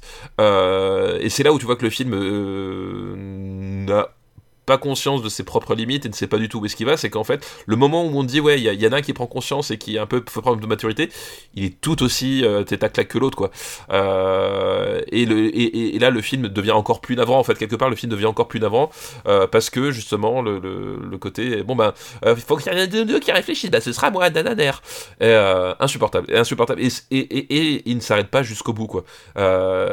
et c'est, enfin, les deux personnages sont abaffés jusqu'à la fin c'est insupportable. Euh, voilà c'est euh, et t'as qu'une seule envie c'est que ça se termine quoi. C'est vraiment c'est c'est pénible euh, jusqu'à en devenir pratiquement euh, pénible physiquement quoi. Laissez-moi sortir de cette salle quoi. C'est horrible. C'est vraiment un très très très très très mauvais film. Et et il a été award donc du meilleur baiser mais aussi je vois de la meilleure fin qui tue euh, alors, euh, meilleur fin quitus, c'est l'award qu'avait eu justement euh, l'effet papillon aussi, c'est ça? Bah je pense ouais. Mais oui, là c'est ce que tu avais c'est comme ça que la dernière fois on en avait parlé il me semble. Attends attends je suis en train de vérifier parce qu'il faut vérifier il faut être exact quand même sur les ah bah oui bah euh, oh j'arrive pas je, je sais pas podcast journalistique d'information. J'ai pas envie. Allez on s'en fout non on s'en fout non mais en, plus le le, le, le, truc que, qui, rend le film encore plus insupportable, euh, c'est qu'on est euh, donc euh, jeune enfant, on, on, est au tout début des années 2000 et on est dans cette espèce de d'esthétique cucul à praline. tu vois, sur cette illustration de ah c'est un, un, film un peu enfantin, un peu immature et t'as une espèce d'imagerie cucul à praline complètement dégueulasse héritée d'un type qui a, qui a mal digéré Amélie Poulain. Et voilà toutes les scènes qui se veulent un peu fortes ou machin, c'est c'est euh, c'est à se baffer. Enfin voilà, c'est c'est c'est à tomber par terre de, de, de, conneries et de laideur quoi. C'est-à-dire qu'il y a vraiment un truc, euh, c'est le, le, le, le, cahier à la lettre de ah j'ai bien aimé mes poulains, je, veux faire pareil, sauf que euh, sauf que je sais pas faire quoi. Amélie Poulain un peu dark. Oui c'est ça, c'est Amélie Poulain dark et, enfin le, le, les, les, les, symbolismes des scènes et tout tout est appuyé. Enfin c'est ouais c'est c'est vraiment, euh, c'est vraiment naze, quoi. C'est vraiment naze. Alors, on va le classer.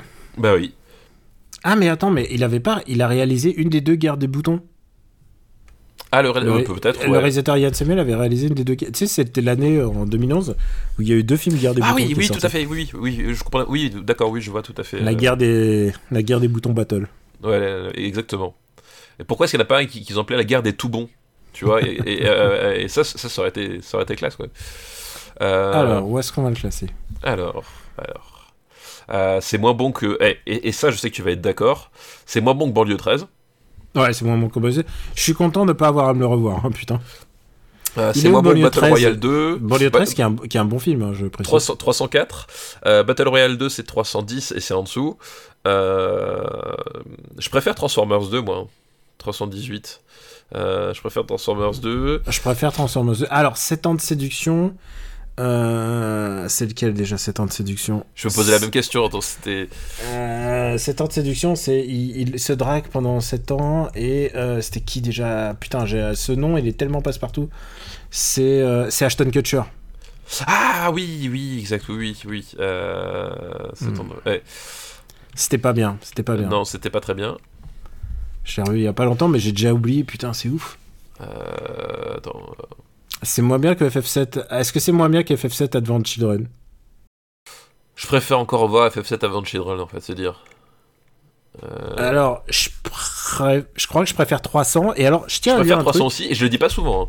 Je préfère 300. Et tu sais quoi? Il y a un truc que je préfère à 300. Ah, bah, je préfère beaucoup de choses à 300, mais je pense que le trailer de 300 est vachement mieux que le film. Oui, oui, tout à fait. En, plus, le trailer euh, qui, utilise euh, la musique de Nine Inch Nails, donc forcément. Exactement. Voilà, donc euh, oui, oui, on est Ah, je connaissais pas, mais en fait, j'avais googlé à l'époque, et effectivement, c'est Nine Inch Nails. Ouais, tout à fait. Ça m'étonne que je me suis pas plus documenté sur ce petit groupe indé.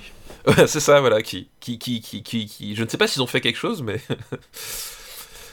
Euh, on arrive à 40 jours et 40 nuits qui est vraiment nul à chier quand même. Ouais, bah ouais, non, mais, euh, mais là on est nul à chier. Euh, Cube 2 est plus drôle. Ah, Taking Lives, Destin Violet, je l'ai vu il y a pas longtemps. Je pense que Destin Violet et Taking Lives est moins bien. Ouais, je pense aussi. Le, problème, c'est que Destin Violet, il est vraiment très très chiant, quoi. Mais entre Cube 2 et Taking Lives, ça, ça me paraît être le bon classement. Jeu d'enfant, je crois que c'est jeu d'enfant pluriel, non? Oui, ouais, tout à fait. Ok. Il y a Elodie Navarre à un moment dans le film, mais j'avais un mini crush sur Elodie Navarre. Ah oui, exact. Et en plus, je revois très bien la scène, elle est en, elle est en lingerie, je crois. Ah, bah, c'est peut-être le meilleur. C'est peut-être le meilleur passage du film, effectivement. Je l'ai revu dans un film euh, récemment, d'ailleurs, je tiens à le dire, et euh, peut-être ça sera Marocco de fin de, de fin d'épisode. Ah bah peut-être, voilà, suspense. Ah bah oui, non, gros, gros, gros suspense. Je, peux, je, je spoil, c'est un film français. On s'en serait ah, pas douté. Tu sais qu'elle a, fait euh, Notre-Dame brûle aussi cette année. Oh putain, il faut que je le vois parce que tu, il est toujours dans nos.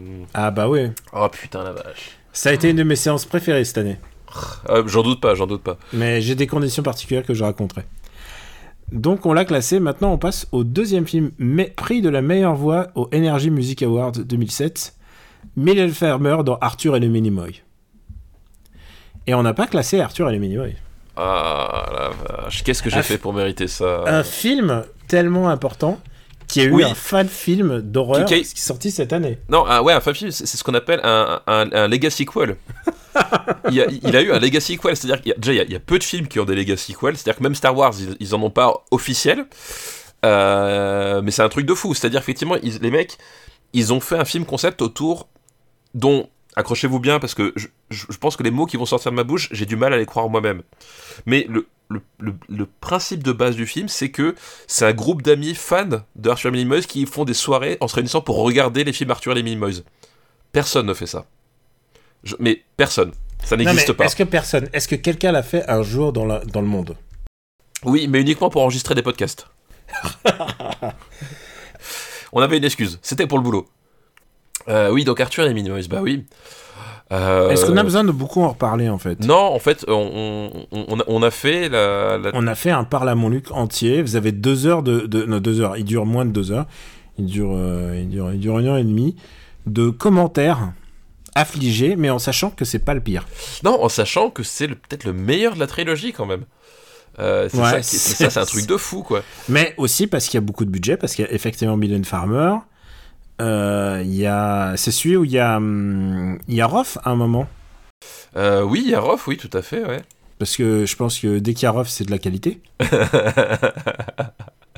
Il y a Stomy Bugsy. Euh, voilà. Roth en VO, en VO, en VO, en, ver- ver- En version anglaise, ouais. En version, euh, c'est la version anglaise, hein, la VO. Euh, c'est Snoop Dogg. Oui, c'est Snoop Dogg, ouais. ouais. A- N'oublions pas que c'est un film où il y a Robert De Niro.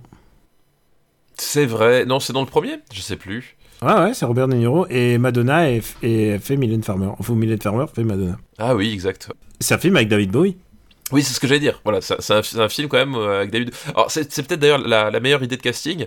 euh, c'est euh, Bowie redoublé par Alain Bachung dans la version euh, française. Ça, ça, ok. Bon, pourquoi pas. Mais, mais ouais, ouais, c'est un film compliqué. Tu veux que je te dise, quand je vois ce casting, je me dis, c'est bien d'avoir de l'argent. Oui, c'est ça. hein. Oui, oui, ça fait du bien, ouais. Il y en a qui pourraient l'injecter dans un média qu'ils aiment. Il y en a qui font euh, Arthur et les Minimoys. Alors, tu sais qu'en plus, euh, j'ai appris que Luc Besson va ressortir un film. Ah, euh, il tourne? Ouais, il y a un truc, il y a, y a un- y a Ah, C'est vraiment la, la- Je pensais que la cancel culture, les maudites, l'avaient l'avaient empêché de, de continuer le cinéma. un film qui s'appelle Dogman qui va sortir l'année prochaine. Alors, je, je connais, je sais pas du tout le, le les tenants, les aboutissants du, du Ah, truc. Danny the Dog Euh, voilà, alors Dogman, je sais pas. Euh, euh, je pense que ça va être une histoire d'un un, tr- un truc avec des méchants flics et voilà. Mais oui, oui, il va, il va refaire un film. j'ai- J'étais, j'étais scié. Et en plus, il est programmé pour la première moitié de l'année. C'est-à-dire qu'il a déjà tourné a priori. Je pense que je pense qu'il a dû le faire en catimini avec aucun, aucun grand acteur. Ouais. Et alors, putain, je viens de tomber sur le sur le résumé. Accroche-toi, Daniel. Tu n'as rien lu sur Dogman. Non. Alors, ça va t'évoquer certaines choses. euh, et je pense, et je, je- je- je suis même certain, je suis prêt à parier que, que tu, tu vas t'esclaffer. Écoute bien. Dogman 2023, euh, donc sorti le 19 avril 2023 a priori. Euh, synopsis. Abîmé par la vie, virgule, un garçon grandit et trouve son salut grâce à son amour pour les chiens. Bah, je savais, je savais que t'allais. Est-ce est-ce que, est que les histoires de petits garçons abîmés par la vie qui trouvent leur rédemption auprès des chiens, c'est pas le genre de choses qu'on aime chez nous Un Super Ciné Battle. bah, moi, je pense que ça aurait fait un super jeu. Ça aurait fait un super jeu vidéo, c'est vrai, c'est vrai, c'est vrai. Mais bon, malheureusement, ça ça n'a jamais été fait, mais ça aurait pu faire un super jeu. Ça, aurait- ça aurait été un très bon jeu de lancement de, de la Switch. De la Switch, exactement. donc voilà, donc du coup, c'est le pitch du prochain euh, Luc Besson. Tout, tout ça quand même pour ne pas parler d'Arthur et les Minimoys et, et vous dire qu'on a un épisode de Pardon mon Luc où on parle euh, de ce film en long, en large, en travers, puisqu'on on doit meubler pendant 90 minutes et qu'on s'est fait la trilogie quand même. Donc voilà. Et honnêtement, le premier, on... pas qu'on s'amusait, mais c'était le moins pire. Non, c'est le moins pire. Non, non, c'est, sur la trilogie, c'est le moins pire. Euh, c'est pas le, c'est un bon film pour autant. Euh, voilà, mais euh, en quelques mots, si tu devais dire choisir, je sais pas, trois mots pour euh, pour qualifier ce, ce que tu penses d'Arthur et les Minimoys, le premier film, ce serait quoi ces trois mots? Euh, trois mots, parce que moi j'allais dire dégueulasse, mais, euh, mais c'est un seul Écoute, mot. ça fait un mot, ça suffit, c'est bien. Non, mais alors, tu sais quoi En plus, euh, j'ai j'ai le livre d'Arthur Limon, puisque je me suis documenté vrai. à l'époque C'est vrai, tout à fait. pour le podcast, et honnêtement, les illustrations, la direction artistique de ce film, quand elle est sur le papier, elle est incroyable. Oui, c'est quand ça passe à l'écran qu'il y a un truc qui cloche. C'est quand ça a été numéri- numérisé, euh, je sais pas, il y a eu un moment où ils se sont dit ah bah ça passe. Et en fait non, ça passe pas. Ils sont pas, ils sont, ils sont. Tu Ils sais sont quoi dégueulasses, ils sont dégueulasses. Non, mais il y, a- il y a un truc. En plus, je connais un des, une des personnes euh, impliquées dans le film qui a fait un procès à Luc Besson, qui est Luc Besson parce qu'il a utilisé les personnages qui ont été créés par, euh, pas par lui, et du coup, il gardait euh, le merchandising. J'imagine qu'il est tellement immense, puisqu'il y a, il y a des spin-offs et des legacy sequels. Euh, et bah, visiblement, il a réglé. voulaient tous faire un parc d'attraction, non Je crois à un moment donné aussi. Il n'y avait pas une histoire comme ça euh, Ah, je sais pas, je je sais sais pas. pas, mais tu sais, la mégalomanie de croire que ça intéresse les gens. Euh, c'est- c'est- et tu sais quoi, j'aimerais avoir ce niveau de certitude, mais sans le passif, euh, sans, Oui, le c'est passif sans le crime. Sans, Moi, sans le passif pénalement répréhensible. Voilà, c'est Sans le passif pénalement répréhensible, et aussi les histoires de plagiat. Tout à fait, tout à fait. Et qui sont pénalement répréhensibles, mais en plus qu'on a oublié de mentionner. Et euh, d'ailleurs, le, le film dont tu parles, euh, il y a des grosses, euh, y a des grosses histoires un peu incroyables autour de ça. Tu, je sais pas si tu as lu, mais en fait que il a utilisé le le, le scénario de, de- des, des étudiants en fait il leur a donné c'est un truc un truc de fin d'études et euh, alors j'ai pas l'histoire complète devant Oui, les yeux il, mais il- il- leur a donné leur chance. Voilà, c'est ça. Mm. Il leur a donné leur Et chance. Et, et- en visibilité. Une fois qu'il aura, une fois qu'il a, il a pris le projet, il a fait ah ouais, c'est voilà maintenant. Maintenant, ça sera une production Besson et c'est moi qui fais le scénario. Euh, écoute, écoute, comment, ce- comment, comment ça peut faire encore bah, Je sais pas comment ça fait encore des entrées ce truc. Alors, je, je sais pas non plus. Euh, bah, il y en a fait de moins en moins au fur et à mesure des, des trucs. Ouais, le troisième, Euh, tout le monde s'en s'en battait les couilles. Tout le monde s'en battait les couilles et euh, voilà, c'est. Euh, je, pense qu'au au début, en fait, il a, il a été propulsé par le, par la rareté, on va dire, de, de, la démarche dans le paysage euh, audiovisuel français, en fait. C'est-à-dire qu'effectivement, le mec, il arrive, il, claque 70 millions dans un film en image de synthèse, euh, fait, fait voilà sur, sur, fait avec des Américains, mais bon, c'est un projet français parce que c'est Luc Besson machin. Donc voilà, il, a bénéficié de ça, il a bénéficié encore de, de, son aura. Puis au fait, après, les gens ont vu le film. Et, euh, au fur et à mesure qu'il y avait des suites qui se rajoutaient, il gens ont fait, mais en fait, euh, non, frère, on s'en fout, quoi. Euh, passe à autre chose, quoi. Ah tiens, euh, alors écoute, ça je sais pas si on l'avait dit, euh, le tribunal en 2016, le tribunal de grande instance a estimé que les, grands, qua- quatre, euh, que les quatre dessinateurs ayant participé à la conception du film étaient des co-auteurs, puisque leur contribution consiste, euh, constitue un élément essentiel du film. Ouais, central. Elle, ouais. leur elle leur a donc attribué un pourcentage des recettes en lieu et place de la rémunération forfaitaire prévue à leur contrat. Et j'ai envie de dire justice, voilà. Justice. Alors, je crois que c'est de ça dont il a fait appel. Je suis pas exactement sûr, mais s'il n'y a pas d'autres précisions, c'est qu'il n'y a, pas- il y a pas plus. hein. Eh ben écoute, oui, c'est une bonne chose, effectivement, si, si, si, si quelqu'un a pu, euh, a pu un peu lui, lui remettre le nez dans son caca et, en, et tirer le bénéfice de son, de son que labeur. Et surtout que les artistes, oui, euh, sont pas, sont pas à sa pure disposition. Quoi. Voilà, exactement. Euh, bon, euh, on va rien rajouter, on vous va à rajouter, l'épisode. on va, on va- on va classer cette merde et puis on va Juste pour vous dire, euh, Thierry Arbogast, encore une fois. Oui, toujours bons coups. quelle photo Quelle photo Euh, oui, mais en plus, la photo, c'est parce que. c'est dans, tu vois, dans la, dans la liste des trucs qui me reviennent, c'est parce que le, le truc qui m'a le plus marqué, quoi. Alors, toi, un mot, un mot qui te revient. Un mot. euh, Ou trois, si tu veux. euh, trois mots. Laissez-moi sortir. Ouais, voilà. C'est vraiment. C'est vrai. Alors, il y a beaucoup de gens qui l'ont pas vu, en fait, hein, aujourd'hui, parce que. Oui, et, ils ne savent pas leur chance. Et, et en fait, ils se rendent pas compte, mais c'est vraiment, c'est vraiment pas bien, quoi. C'est vraiment, euh, c'est nul, c'est, c'est des histoires de, de- c'est vu et revu. Et je sais pas comment il a fait pour avoir Mia Farrow, parce qu'on en a un peu parlé, mais il y a Mia Farrow dedans. Il y a Mia Farrow qui le dirige de excessivement mal. Enfin, c'est, je, je pense que c'est, c'est, ça fait partie de ces films où elle joue le moins bien de toute sa carrière. C'est un truc. Enfin, elle est insupportable, quoi. Elle est, ouais, elle est catastrophique, ouais. Elle est vraiment catastrophique. Enfin, c'est non mais c'est les enfants. Enfin, tu vois, j'ai j'ai l'impression d'être mon, mon grand-père quand il me racontait les récits de la, la guerre. Tu sais, euh, toi t'as pas connu ça, hein, mais il faut que tu saches ce, que c'était. Bah, c'est un peu ça, quoi. C'est non, c'est Ouais. c'est atroce. Alors on va le classer, Arthur les Minimois, enfin, on va le classer parce qu'on a une, tradition, on ne classe pas les films de Luc Besson avant d'en avoir parlé dans Parle à mon Luc. Mais ça, là, voilà. comme- là, quand on a fait la trilogie, on peut, on peut classer. Oh, on est débarrassé. Euh, Débarrasse. je préfère Transformers 2, toujours. Pas oublier que. Ah, les deux... je- Attends, le deuxième, il est de quand? Il est de 2009, c'est le Arthur 3 qui est de 2010. Je crois qu'on a classé Arthur 3, non? Je sais plus. Bon, peu importe, c'est pas grave. Ouais, bon, si, si on l'a fait, mon cerveau a effacé. Hein, mais euh, par rapport à The Room, Alors, non, non, je pense qu'il faut pas avoir The Room, faut voir une question Angela. est-ce que c'est mo- moins bien qu'Angela? Je pense que c'est mieux qu'Angela. ah, c'est mieux qu'Angela. C'est mieux qu'Angela, c'est sûr. Angela, Angela, Angela. Ne pars pas, Angela. L'histoire, l'histoire de toxicité des anges. Incroyable. Euh, je... je pense que c'est moins bien que des serpents dans l'avion. Je pense que c'est au-dessus d'Angela, mais moins bien. que- Euh, pff, écoute, je vais pas me battre en fait. Euh, oui. Oui, oui, bien sûr. Je- oh, ok. Arthur et les mini-merdes. Je vais pas écrire vraiment mini-merde. hein. Je vais, je vais Non, non parce, non, parce que ici, c'est quand même. Voilà, exactement. C'est un, maître mot quand même de, de cette émission, c'est le respect. Voilà, et c'est important. Et le respect. Et le dernier mot du respect, c'est prix du meilleur méchant au Energy Music Awards de 2005. Prix du meilleur machin, ouais, vas-y. C'est George W. Bush dans Fahrenheit, Ah, d'accord. 11 septembre. 11 septembre, d'accord, ok, oui. Prix du meilleur méchant, c'est. Putain, les... Alors, je, je trouve que c'est un petit peu partisan. Ouais, vaguement. Alors, et- et n'oublions pas, le deuxième maître mot, pas de politique dans ce podcast. Jamais. Ouais, c'est vrai. Fahrenheit 9-11, du coup. Ouais, en plus, euh, en plus, il était en plein mandat encore. Euh, oui, oui, tout à fait, oui, oui. Bah là, on était en, on était, on était, on était en plein dedans. Il est, euh, il venait juste d'être réélu en plus, je crois, non? Je- je- De réélu de Ouais. la deuxième. Attends, le deuxième mandat. Attends, le premier mandat, il le commence en 2001. C'est facile. euh, il commence c'est en la- 2001, et donc, ou alors c'est pas loin, ou c'est pendant la campagne. Enfin, mais Non, c'est- donc c'est- c'est donc c'est 2004. C'est il est réélu.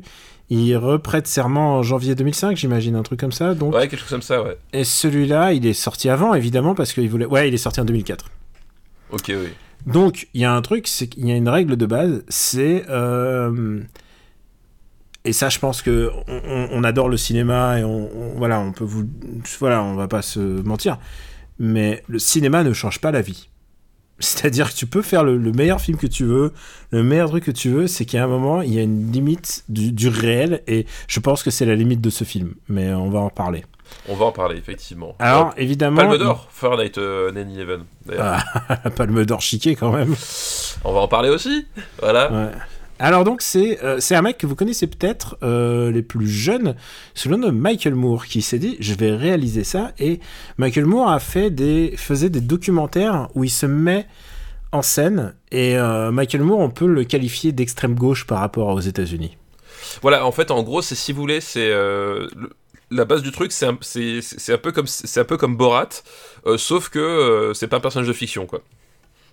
Un petit peu, euh, il, euh, il est un peu débonnaire et Il est un peu traîne- débonnaire, il part, il part à la rencontre de, de- des Américains en fait. Euh, Mm. euh, voilà, et, euh, et, et effectivement, il est le support du, du- de, de- de ces films, c'est-à-dire que euh, c'est son propre questionnement qui, qui sert de base et c'est à, ça traverse ses, ses- ses- ses propres pérégrinations euh, qu'on qu'on découvre son propos, quoi. Et, euh, et Fahrenheit, donc tu l'as dit, Palme d'Or, c'est la suite logique de Bowling for Columbine, Tout à fait. qui était un pamphlet euh, contre le port des armes. Qui d'ailleurs a tout changé dans le pays. Ah Ouais, qui- voilà, Euh. encore, encore une fois, une preuve que le cinéma ne Ah change non. pas, mais que globalement, je trouve assez efficace en fait. Ouais, non, mais en fait, après, après c'est un, peu toujours, c'est un peu la facilité, c'est-à-dire que quand on, quand on que dit ça, que ça nous parle à nous. Voilà. Puis, sur- puis surtout, euh, ça se heurte à la réalité. Effectivement, je pense que, enfin, je pense c'est un peu facile de reprocher ça, c'est-à-dire que à un film, c'est dans le sens où euh, si tu n'en parles pas, bah en fait, de toute façon, tu vas rien changer. Donc, je préfère à la rigueur, enfin, dans l'absolu, dans la démarche en tout cas. C'est, attention parce que la, démarche, la concrétisation, c'est pas la même chose. Mais dans la démarche, je préfère quelqu'un qui, qui essaye que quelqu'un qui se dit je le fais pas parce que de toute façon ça va rien changer. Euh, même si effectivement euh, t'as, tu te la réalité, à un moment donné, tu faut quand même pour que quelqu'un puisse en parler. Bref, ça c'est euh, ça c'est pour la, partie, mais effectivement c'est comme tu dis, c'est la suite logique, voilà, euh, centrée donc euh, Fahrenheit 9/11, comme son nom l'indique, autour de, de, de- du 11 septembre 2001 en fait, et pas tellement. Euh, pas tellement euh, le- le- le- les commandos, tout ça, enfin c'est pas ce qui l'intéresse lui, euh, mais c'est plutôt comment le 11 septembre 2001 a, a été un électrochoc pour révéler en fait une certaine partie de, de, l'Amérique quoi. Et, et oui, il a reçu la Palme d'Or cette année-là. Alors ça, c'est quand même un truc. Je vais, je vais aller consulter qui, qui était nommé cette année-là pour savoir qui ne l'a pas eu et ils peuvent être dégoûtés. Énorme succès. Énorme succès parce que, évidemment, en termes de budget, euh, c'est, euh, ça doit être des cacahuètes. et, euh, et plus de 200 millions de recettes pour un documentaire de ce type. De ce type, alors il y a un truc aussi, un truc qu'il faut dire si le succès est au rendez-vous, c'est que des documentaires de ce type aujourd'hui, il y en a des centaines. C'est peut-être il a un peu préfiguré un peu le le, documentaire à la première personne avec des parfois un peu de fiction mais surtout de la mise en scène parce qu'il y a de la tu me feras pas croire qu'il y a y a des moments où c'est pas de la mise en scène où c'est pas pas orchestré où il a pas dit euh, vous pouvez me le refaire devant la caméra il y a plein de trucs qui sont évidents comme ça quoi et euh, qui je pense euh, sont la limite du du docu doc- du documentaire première personne comme ça Ouais, bon, après des limites, il y en a d'autres. Et d'ailleurs, tu, tu parlais, je sais pas qui avait en compétition, moi je me rappelle très bien. Hein, euh, Fahrenheit 9/11, il gagne la Palme d'Or l'année où il y a euh, Old Boy de Park Chan-wook qui est présenté, tu vois. ah oui c'est vrai et euh, Nobody Knows de Koreeda Voilà. donc, Euh, Dialeos de Motocicleta, qu'on aime bien, de Walter Sales. Les, les carnets de voyage, comme en français. carnet de voyage, voilà, tout à fait ça. Comme une image de Jaoui, bon, ok. Il y a le Emir Kus- Kusturica de l'année, et j'ai envie de dire que, bon, je pense que là, il faisait plus illusion. Euh, Il y a Lady Skiller de, des- des frères Cohen, franchement. C'est vraiment. de- Qu'on n'aime pas énormément, hein, quand même, Et, voilà. et Innocence et euh, Ghost in the Shell 2. Alors, de de je- Mamoru Oshii. je pense qu'ils l'ont envoyé vraiment au, au casse-pipe quand même. Hein. Bon, écoute, pourquoi pas, il, Et était là, quoi, tu vois, voilà. Et Tropical Malady de Hachita Cool qui n'avait pas encore la hype euh, que qu'il aura après avec son aura film après. Su- Ouais, qu'il tout aura à fait. après avec son film suivant et qui obtiendra un Oscar. Euh, c'est euh, euh, euh, c'est Boody, c'est ça, le film d'après Oncle Boudemy, ouais. ou- ouais, Mais Tropical Malady, je l'ai vu à sa sortie. genre, je me suis dit tiens, il y a un film, un film thaïlandais. métaphysique et tout et je me souviens il y a des moments des plans des zooms sur une bouche d'aération qui pendant pendant deux minutes je fais qu'est-ce que c'est que ce truc? Vraiment j'ai jamais j'ai jamais vu des trucs comme ça quoi c'est de l'ordre du ressenti pur quoi Donc- ouais donc revenons-en à ça à Fahrenheit Final 200, voilà. Et, Euh, euh, euh, président du jury il faut le dire c'est Quentin c'est Tarantino Quentin Tarantino. et il faut pas, faut pas oublier un truc, c'est que euh, ça, c'est, ce n'est qu'un détail que je n'aurais pas soulevé, mais euh, le producteur de, de ce film a dû être très Weinstein con- Bah, c'est Weinstein, ouais. Bah et oui. du coup, Ouais. t'as Tarantino qui est production Weinstein, qui le file à Michael Moore, c'est genre putain, mec, les mecs, quoi. Voilà, donc après, bon.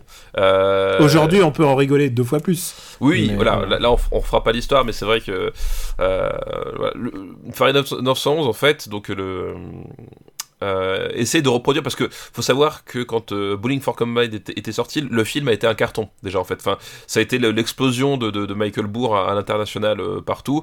Donc le, type quand il quand il refait ce film-là, il est un phénomène. Euh, il est un phénomène sur à peu près tout- tous les niveaux. C'est-à-dire que ces films cartonnent en salle, euh, puis en plus le, le- le personnage est et on parle de ces films. C'est-à-dire que voilà, c'est des sujets de conversation quoi. Donc quelque part, il arrivait à son but, c'est-à-dire qu'effectivement, enfin le, but de ce- c'est des documentaires militants. Ce qui en soi n'est pas un souci, euh, puisque voilà, euh, l'objectivité documentaire finalement euh, peut toujours être discutée et Là, pour le coup, chez Michael Moore, euh, il ne se cache jamais de faire des documentaires militants. C'est-à-dire que t'es jamais pris en traître, tu vois. Euh, voilà, il va pas te dire attention, c'est un documentaire apolitique. Non. Voilà. Au moins, voilà. Donc ça fait partie du contrat, ça fait partie du voilà. C'est- Donc c'est pas euh, c'est pas ça tellement le, le, le, le- problème du, du, du film. Euh, c'est pas non plus son positionnement politique que a priori quand même je suis assez sensible à l'alignement politique de, de, de base de Michael Moore. Donc euh, c'est pas tellement ça, mais c'est que euh, c'est plus le film en lui-même en fait. Euh, C'est-à-dire que euh, l'idée de départ est excellente. C'est-à-dire effectivement euh, montrer en quoi le traumatisme du 11 septembre euh, a déclenché quelque chose d'assez dégueulasse aux États-Unis, euh, qui n'est finalement pas tellement lié à l'acte lui-même ou même à la nature des assaillants. Enfin voilà, Ben Laden c'est même pas tant un sujet euh, que finalement une espèce d'opportunité euh, euh, vraiment pour le coup euh, militante et euh, voilà, des républicains de, de, de, se saisir de trucs pour pour euh, pour euh, pour devenir dans l'espèce de forme finale, euh, voilà. le point de départ excellent, mais le traitement, voilà, je suis plus mitigé. D'abord, je pense que ça n'a fait changer la vie de personne. D'ailleurs, la preuve, c'est que bah, il a été réélu juste après. Voilà, il a été réélu juste après. Après, c'est pareil. Est-ce que est-ce que vraiment le, but de Michael Moore c'était faire changer la vie des gens? Je sais pas. C'est quelque chose que moi personnellement je je le reprocherais pas parce que je je sais pas s'il en est conscient ou quoi que ce soit. Euh, et surtout, euh, ça paraissait euh, comment dire dérisoire de se dire que George Bush qui, avait la baraka, mais il avait la baraka uniquement grâce au 11 septembre. Faut quand même savoir que c'est un type. il a construit toute sa carrière. Enfin, il a été élu, certes, mais euh, il est resté au pouvoir, il a construit tout son, tout son mandat juste sur j'ai une capacité à frapper sur, sur, sur les Afghans. Voilà. Donc euh, c'était évident qu'il allait être élu. Donc je sais pas si c'était l'objectif, quoi. Je sais pas si c'est l'objectif, mais le but c'était de le, c'était au moins de surfer sur le fait que euh, George Bush était testé par, la, par une moitié de l'Amérique que euh, le temps le temps de la guerre aussi avait, avait érodé un peu sa popularité mais pas suffisamment puisqu'il a été réélu et euh, puis moi je vais te dire un truc il y a un truc qui me revient en tête et je pense à la fin de Bowling for Columbine euh, je sais pas si on a classé Bowling for Columbine mais tu sais à la fin il montre la avec Charlton, il montre la photo à Charlton. Ouais, tout à fait, ouais, je me rappelle. Et, et, Charlton qui refuse, et Charlton passe pour un connard parce qu'il refuse de montrer la photo. Et tu sais quoi euh, Là, ce qu'il est en train de faire, c'est du cinéma. C'est du cinéma, c'est-à-dire pas du cinéma, mais genre il fait, il fait quelque chose pour créer de l'événement. Et, euh, et, je pense que ça dessert complètement la cause de ce que tu es en train de défendre. Si tu mets, euh, si tu si tu essayes de faire de l'émotion là où tu devrais pas faire de l'émotion, et si tu te loupes, je pense que tu desserres la cause. Et je pense que c'est ça qui me reste de Bowling for Columbine, c'est qu'à la fin, il se chie dessus euh, alors qu'il avait vraiment une bonne, euh, il avait, Charlton Heston euh, en plein dans le sac quoi. Genre il vraiment il passait pour un connard, il passait pour un pour un assassin et et il a fait le truc de trop par exemple. Et voilà. Et je pense que Fahrenheit, c'est plein de trucs de trop, mais tout le temps. Euh, je, vois ce que tu veux dire. Alors, je suis pas, enfin, je suis pas entièrement d'accord sur euh, Bowling for Columbine, mais on en reparlera quand on le fera en fait. Hmm. Euh, voilà. Mais je vois ce que tu veux dire et je, comprends en fait là, ce que ce que tu veux dire. Mais pour moi, c'est un peu différent, mais effectivement, je, je, je, vois où tu veux en venir, et je suis d'accord aussi pour dire que Fahrenheit 911, en fait, il a, il a disons qu'il il a, il a compris il a compris finalement ce que tout le monde retient de Bowling for Columbine, euh, mais il n'a pas compris pourquoi, à mon sens, ça marchait. Parce que, à, mon, à mon sens, je trouve que ça marche dans, dans Bowling for Columbine. Euh, voilà, parce qu'à un moment donné, euh, il, s'attache quand même pendant tout le film à vraiment euh, démontrer finalement un, système euh, vu, de, à l'échelle de la rue. Et c'est ça qui a de c'est ça a de de, de, de, pertinent et intéressant. Et finalement les, les enrobé de discours de choses comme ça et que derrière ce finalement ce, discours quand tu quand tu les mets face euh, face à, à, une certaine réalité tu te rends compte que c'est complètement creux. Là le problème c'est que il part du principe que toute la première partie on la connaît et, euh, et du coup, en fait, il ne fait que des attaques, en fait. Enfin, il y, a vraiment un côté dans, Final Fantasy qui me dérange, c'est que, euh, globalement, il part du principe qu'on est tous d'accord pour dire que George Bush, c'est un connard et que euh, les républicains, c'est quand même un, un ramassis de, de, de grosses merdes, et il attaque directement bien en tête et il passe à côté du truc dans le sens où finalement, euh, où finalement, t'as, l'impression qu'il, qu'il, part d'une espèce de, de, de, de, vendetta qui est pas vraiment étayée. On sait qu'elle est étayée, nous, enfin en tout cas moi de mon point de vue, parce que euh, une certaine éducation sur la sur la chose et voilà, mais c'est pas dans le film en fait. Euh, et effectivement, je suis d'accord pour dire que dans ce film-là, euh, il cherche trop souvent à recréer l'espèce de choc qu'il y avait dans Bowling for Columbine en fait, euh, qui, à mon sens, fonctionnait parce que justement, euh, justement, c'était un moment qui, reposait sur une logique cinématographique pour le coup, mais une logique de découpage, de montage et de progression narrative, qui ici est complètement absente. Et du coup, coup, ça fait un film où t'as l'impression que tout est beaucoup plus gratuit, quoi. Bah ouais, en fait, c'est que c'est que que ça se tient pas en fait, c'est que le film ne tient pas euh, suffisamment. Alors euh, d'où il a eu sa Palme d'Or. Alors euh, Tarantino, il avait bien dit que c'était pas politique. Non, mais sérieusement, il a dit que c'était pas politique. Hein. Il oui. a dit c'était mais... c'est une œuvre de cinéma qu'on récompense, mais genre. Non mais c'est le meilleur, c'est le meilleur, c'est le pas de politique le plus incroyable que j'ai entendu quand même. Ouais, non mais c'est. Voilà. Putain, c'est ridicule. comment, comment tu, voilà, comment tu, tu fais euh, pour euh, récompenser ce film-là et dire que c'est pas politique? Enfin, À un moment donné, en plus, en plus, le, le, le, truc, c'est que globalement, c'est. Il est où le problème en, en disant politique Enfin, là, on est quand même sur, un, sur une figure politique qui, euh, qui méritait qu'on leur rentre dedans. Enfin, ce que je veux dire, c'est qu'on n'est pas sur une espèce de, de truc un, un, peu, un peu mou, un peu consensuel. Ah bah, ils, ont, ils, ont, ils, ont, du sang sur les mains, quoi. Euh, là, quand même, y a, y a, hmm, bon, bref. Et, euh, et, et, surtout, cette œuvre-là, enfin, euh, bien, sûr, bien sûr que le, le, le, le c'est tout le problème du film, c'est qu'en fait, le, euh, il, comme dit, il, il, construit pas son propos et il, simplement, il, te, il t'envoie des invectives pour lesquelles tu es, soit plus ou moins d'accord, soit déjà plus ou moins au courant, mais qui, voilà, globalement, répondent pas d'une logique de construction particulière, quoi, euh, et qui fait que ça tombe à plat, quoi. Euh, bon, écoute, où est-ce qu'on on est, on est d'accord c'est pas super. Non, c'est non, c'est pas c'est vraiment beaucoup moins bien que Bowling for Combine. Ouais. Et même justement, enfin, voilà, on, il avait été accusé, euh, ce que je peux comprendre, d'une manipulation de l'émotion, mais mais mais mais quand même, moi, ce que je retenais, c'est que malgré tout, il arrivait à la créer cette émotion. Tu vois ce que je veux dire? Ouais. ouais. C'est que, ok, euh, on, on, peut reprocher le truc, on peut et c'est pareil, il y, y, a tout le, le, délicat équilibre entre euh, les intentions, la concrétisation, le fait que ce soit un, euh, ce soit des, des, une base documentaire, mais pas réellement un documentaire non plus. Enfin, voilà, il y a une confusion des genres qui, qui, qui, qui, qui je pense, est parfaitement voulue de la part de, de Michael Moore, mais toujours est-il qu'il arrivait à créer, à susciter cette émotion. Voilà. Et, et, ça, il y a... et là, là, là, je trouve qu'il n'y arrive pas en fait. Il, il tape à côté, c'est-à-dire qu'il y a vraiment un côté euh, coup d'épée dans l'eau en fait, et plusieurs fois. Euh, et toute l'émotion, voilà, on n'arrive pas à la créer. Il faut être irréprochable quand tu fais un, doc un documentaire, même un docu-fiction. Faut, faut pas que, faut pas que tu te dises ah ça sonne faux. Et si tu dis que ça sonne faux, même sans les preuves, t'as perdu ton pari. Oui, puis en plus, enfin même et en plus, moi je, je, je pense même pas que c'est ça le, le, le souci, c'est que euh, tu vois, enfin, pour le coup, j'ai cité Borat, mais c'était à dessein, c'est que un film comme Borat, finalement, je trouve, euh, en dit beaucoup plus et de façon ah, beaucoup, plus, sûr. beaucoup plus pertinente sur cette Amérique-là que Bowling for Columbine. Alors que, pour le coup, on est dans une œuvre de, de, de, de fiction et de manipulation. Euh, manipulation, enfin là, tu, tu, peux effectivement trouver toutes les traces de, manipulation cinématographique que tu veux dans Borat, mais à un moment donné, il arrive à toucher à son sujet d'une façon que Fahrenheit 911 n'arrive pas parce que je pense qu'il est, il est trop persuadé euh, il est trop persuadé d'être euh, sur la bonne voie entre guillemets. Euh, et, et, il, et, voilà et, et, il donne ce côté un peu un, un peu faux quoi dans, dans, dans, dans le dans, le résultat final quoi. Où est-ce qu'on va le classer? Alors où est-ce qu'on le met?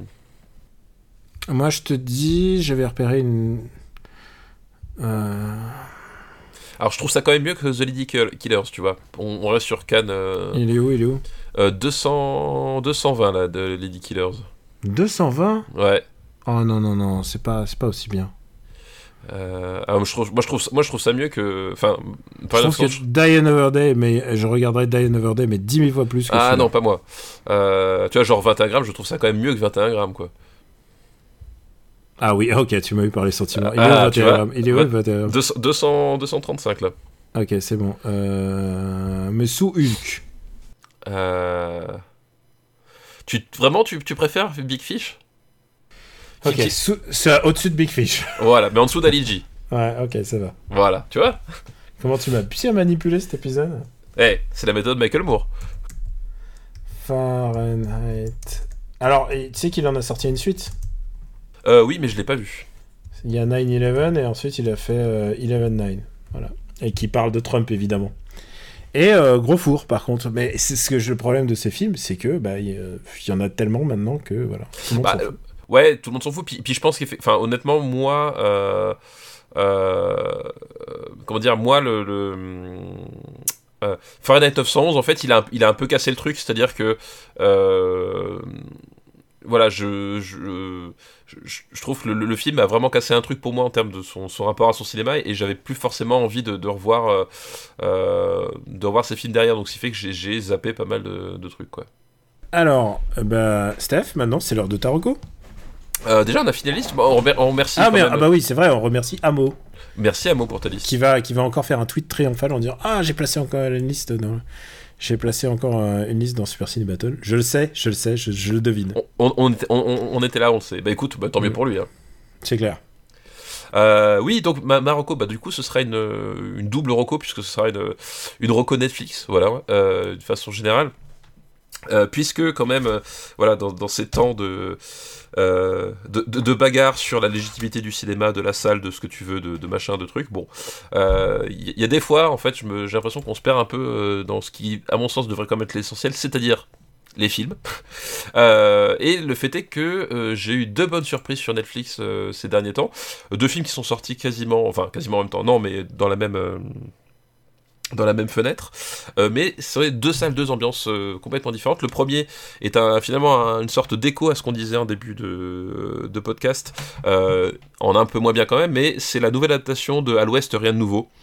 donc à l'Ouest, rien de nouveau, voilà, au départ, roman allemand sorti en 1929, voilà, roman Uppercut même, je pense voilà, les mots ne sont pas usurpés. Euh, véritable uppercut euh, littéraire à sa sortie, euh, film antimilitariste au dernier degré, qui avait été adapté d'ailleurs très très vite, hein, je crois. la première adaptation date de 1930, je crois dans la foulée ou 31. voilà, roman, passionnant sur la, guerre de 14-18 vue depuis les tranchées, littéralement les pieds dans la boue.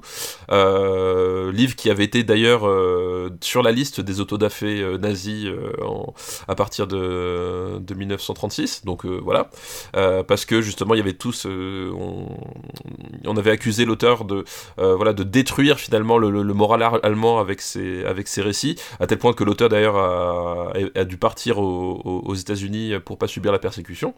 bref, ça c'est pour un peu le, le contexte. Donc là une nouvelle adaptation, une nouvelle adaptation produit par Netflix, diffusé par Netflix, mais euh, fait par des Allemands. Donc c'est un film allemand avec des comédiens allemands, euh, voilà, et qui et qui nous propose donc ce, récit de la guerre de 14-18 à nouveau du côté des perdants parce que divulgachi les Allemands perdent à la fin. Euh, du côté des perdants, euh, en suivant voilà une quatre camarades, euh, les pieds dans la boue, dans les tranchées, dans le le sang, le froid tout ce que tout ce que tu veux. Euh, voilà avec une, une production qui est quand même assez hallucinante. C'est à dire que je euh, voilà ils, ont ils ont eu l'argent et, et, surtout la c'est bien utilisé dans le sens où euh, la les plans enfin il y a certaines compositions de plans que je trouve assez assez faramineuses. La photo est vraiment mortelle les acteurs sont top les décors les accessoires la, taille de certains décors enfin il y a vraiment un truc c'est c'est impressionnant. Le film quand même repose sur cette histoire euh, donc de, jeunesse brisée, hein, voilà, euh, de destin brisé euh, par la, guerre, et ça fonctionne toujours aussi bien. Alors par contre, il y a un truc, il y, a un prisme qui est légèrement différent, je trouve, par rapport au, roman, qui a à la fois son, sa qualité et son défaut au, au, film. C'est-à-dire qu'en fait, c'est un, un, film qui, enfin, le, cette adaptation de À l'Ouest Rien Nouveau va mettre plus l'emphase en fait sur la mise en perspective. C'est-à-dire qu'effectivement, euh, aujourd'hui, euh, on, sait, finalement les, événements de 14-18 et surtout la façon dont l'armistice a été négocié. Je dis négocié avec des guillemets parce que c'était, ça avait rien d'une négociation, c'était pour le coup une véritable humiliation euh, de l'Allemagne par, le, par les victorieux et entre autres les Français, hein, voilà, puisque c'est, quand même c'est quand les Français qui ont signé cet armistice et qui l'ont imposé aux Allemands. Et le fait est que, enfin, on sait bien qu'aujourd'hui, finalement, les conséquences de, cette espèce de destruction de, l'Allemagne du Kaiser, en fait, sans, euh, volonté d'accompagnement et sans volonté de reconstruction derrière, a fait émerger un, un sale type moustachu quelques années plus tard euh, et a provoqué le monde dans le chaos. Voilà. Euh, certaines leçons d'ailleurs qui ne sont pas bien retenues, je pense, par euh, les gens, de, voilà, les responsables politiques de nos jours, mais bon, ça c'est une autre, une autre parenthèse. Voilà, bref. Mais du coup, voilà, le film euh, met davantage l'emphase là-dessus, donc c'est-à-dire que c'était quelque chose qui était comment dire, enfin, c'était quelque chose qui était abordé dans le roman, mais forcément, euh, le roman sortant en 1929, euh, bah, il n'avait pas un don de préscience. C'est-à-dire que voilà, c'était quelque chose qui était abordé, mais qui était, moins mis en avant, on va dire. Euh. Et je trouve ça intéressant justement de reprendre ce récit-là et de replonger sur cet aspect-là pour justement cette mise en perspective de, voilà, l'Allemagne qui va mettre l'Europe à feu et à sang, elle prend ses racines là-dedans. L'inconvénient de cette, euh, enfin le truc qui, qui, qui, l'autre changement que ça entraîne et qui je trouve est, du coup est un peu moins bien, c'est que du coup euh, c'est toute la partie endoctrinement en fait du, roman d'origine est, euh, est, très très vite traitée ici. C'est-à-dire que quand même le, le, le roman à la base c'est ces quatre jeunes euh, voilà, donc c'est des jeunes gens, ils, ont entre 17 et 19 ans. Parce que dans mon souvenir, il y, en a un qui a pas 18 ans et qui mord ses parents pour, euh, euh, pour s'engager dans, dans l'armée. Donc ces jeunes entre 17 et 19 ans qui sont endoctrinés par leurs profs et par le, système politique du maire général. C'est-à-dire que voilà, c'était la Grande Guerre, donc c'était les, les le, le, la mise en avant et puis des valeurs patriotiques, des valeurs de, victoire de la grande Allemagne, euh, etc. Euh, voilà, et ça c'était quand même le cœur du truc, c'est-à-dire qu'à un moment donné c'était que on, avait galvanisé cette jeunesse pour euh, finalement la, détruire de façon complètement inutile derrière. Et ça c'est un aspect qui est traité beaucoup plus rapidement dans cette nouvelle adaptation. Donc du coup, je trouve c'est un film qui est très réussi. Je pense qu'il aurait pu concilier les deux. Mais bon, malgré tout, voilà, il y, y, a quand même un truc très réussi et on, on garde quand même justement ce, ce, ce côté euh, très amer euh, de, du, du, du, roman et ce, voilà, et, et, ce film vraiment antimilitariste euh, avec des, des, des, personnages auxquels tu t'attaches véritablement et qui vivent de véritables de véritables horreurs euh, malgré eux quoi. Euh, donc voilà donc c'est c'est à l'Ouest rien de nouveau et l'autre qui n'a rien à voir et je sais pas si tu l'as vu c'est Balle perdue 2. Pas du tout. Pas du tout. Pas du tout, mais on m'a parlé. T'as vu le premier ou pas? Mais non, justement, j'ai pas vu le premier, donc je suis pas à jour. Donc voilà, Balle perdue 2, donc ça suppose un premier qui était aussi, aussi sorti sur Netflix. Euh, voilà, c'est un, un, diptyque de d'action. Euh, euh, donc le, le, le, pitch du premier film en fait, donc c'est un, un, personnage qui euh, qui une sorte de de, de, de Toretto français puisqu'il est passionné de tuning, euh, il est passionné de tuning et il a un petit penchant criminel. Euh, en fait, il se fait toper, puis il y a un flic joué par Ramzi Bedia euh, qui lui donne sa chance en fait parce qu'il voit le talent de ce type-là et qui pourrait être utile pour la police. Et donc on, rentre dans l'espèce d'univers des Go Fast. Euh, et à un moment donné, il y, a un crime qui lui est mis sur le dos et tout le truc, c'est que la balle qui peut l'innocenter, elle est fichée dans, dans, un tableau de bord et qui va essayer de récupérer la bagnole pour prouver son innocence. Et ça passe par des courses poursuites et des grosses bastons. Voilà. Donc Balle perdue 2 prend la suite de ça, euh, la suite de ça, et personnellement j'ai trouvé, alors j'aime bien le premier Balle perdue, mais euh, en fait je, trouvais qu'il se prenait un peu les pieds dans le tapis à un moment donné en termes de rythme et dans ce, dans ce qu'il voulait raconter, enfin tu sais, voilà, il y, avait, des moments où il développait certains trucs, bon, c'est, tu t'en foutais un petit peu. Euh, là c'est un film qui est beaucoup plus direct, c'est-à-dire que euh, les enjeux sont hyper simples mais à la fois hyper clairs. Et euh, il part du principe que ce qui va te délivrer, c'est littéralement une course-poursuite d'une heure. Euh, et déjà, à l'échelle du cinéma français, c'est pas quelque chose que tu vois souvent et qui est assez cool. Et en plus, je trouve ça euh, vraiment bien fait. C'est-à-dire que il y a des idées à la fois dans le scénario, il y a des idées dans la mise en scène. Il y a des trucs très intéressants dans le, dans le montage. Et puis surtout, il y a ce que, j'ai beaucoup aimé, et plus encore que dans le premier, c'est qu'il y a un aspect vraiment vénère en fait du film dans, la mise en scène dans le, rythme dans, la façon dont, tout est dirigé il y a un côté ultra vénère en fait qui ressort, c'est-à-dire qu'il y a vraiment un truc sous, pression, sous adrénaline, euh, et euh, j'ai trouvé ça d'une voilà énergie, d'une vénéritude euh, vraiment communicative, et euh, c'est le genre de truc que j'aime bien voir, voilà ce côté, euh, à la fois on fait du, film d'action, mais en même temps tu sens qu'il y, a vraiment une espèce de tension, voilà un truc très très très brut dedans qui je trouve fonctionne très très bien. Voilà les, bastons sont, vraiment chouettes parce qu'il y à la fois c'est chorégraphie avec des trucs assez, euh, assez rigolos dedans. Et à la fois, il y a un côté très très brutal dans, euh, les coups et dans la façon dont c'est mené. Et, euh, et, voilà, donc si vous là, je voulais voir un film, ça dure 1h40 d'action qui se prend pas la tête, mais qui est bien foutu, euh, et qui fait son, son, job, et qui, voilà, qui fait son job de façon correcte sans te prendre pour un con, euh, bah, c'est une vraie bonne surprise, voilà, j'attendais pas le, le, ce bal perdu 2 à ce niveau-là. Alors après, est-ce qu'il faut voir le premier avant?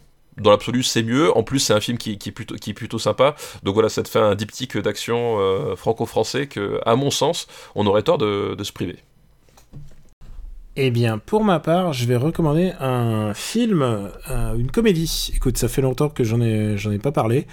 C'est Les Femmes du Square qui est sorti euh, il y a une semaine euh, et je pense qu'il est encore en salle. Donc allez-y si vous voulez passer un bon petit moment.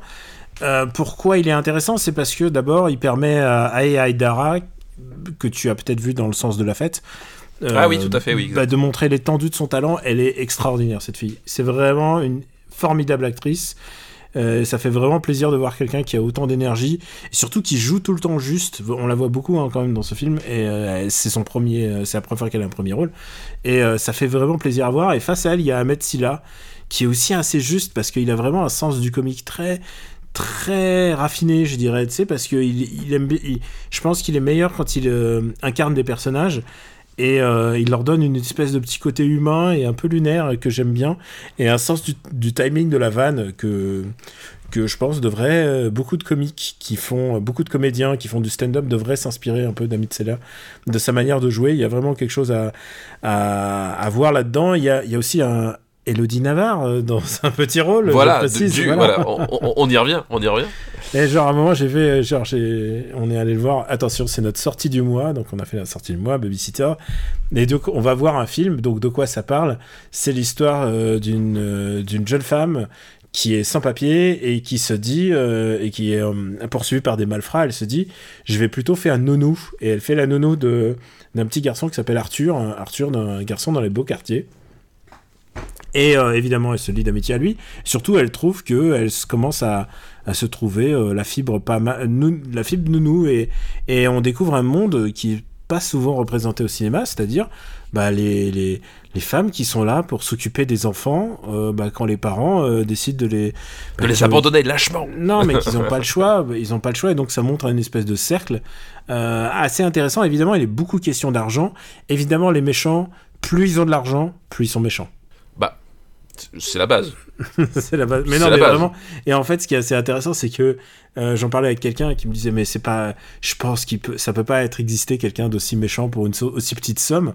Je Alors. lui dis, oh là là, détrompe-toi. Alors, alors oui, alors ça, oui, par Parce contre. que en fait, euh, elle demande qu'on paye les, les heures sup et elles disent ah mais elle me prend la tête pour les heures sup alors que le mec a gagné genre de le même temps il a gagné genre un contrat à plusieurs millions d'euros mais en même temps il refuse de, de- et bah c'est juste que bah moi au contraire j'ai l'impression que ces gens là même s'ils sont caricaturaux parce qu'ils sont méchants et c'est les méchants du film et ben je, je, je sens que ces gens là existent et justement Ah oui. ça m'a ça Oui. m'a vraiment fait plaisir de voir, euh, de voir une vraie confrontation, euh, pas uniquement raciale, parce qu'elle est évidente, mais aussi, euh, mais aussi sociale.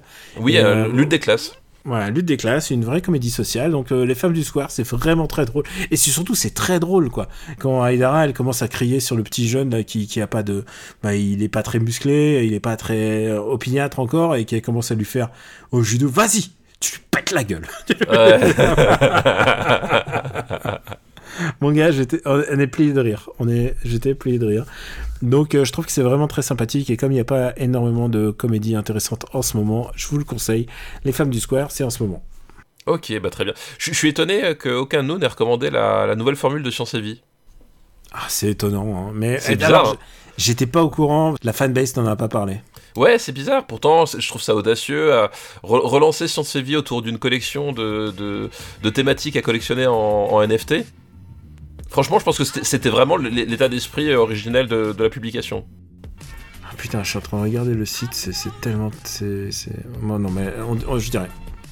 Oh, J'ai rien dit. Je, je communique une information. Je dis juste que c'est sorti, c'est tout. Ouais. Voilà, c'est. C'est tout.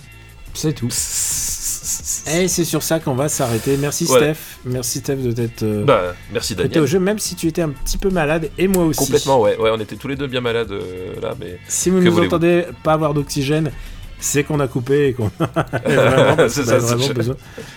Donc on vous embrasse très fort, quoi qu'il arrive. Et encore une fois, merci de votre soutien. On a déjà dit ce qu'on avait à dire euh, au milieu de cet épisode. Euh, on aurait pu le faire au début, mais finalement on a dé- on n'a pas décidé. on- Ça s'est fait comme ça. On- Ça s'est fait comme ça, mais, du, le- mais du coup, c'est voilà, ceux qui écoutent vraiment qui auront accès. Voilà. Faut le savoir, euh, c'est qu'on se concerte pas aussi. hein.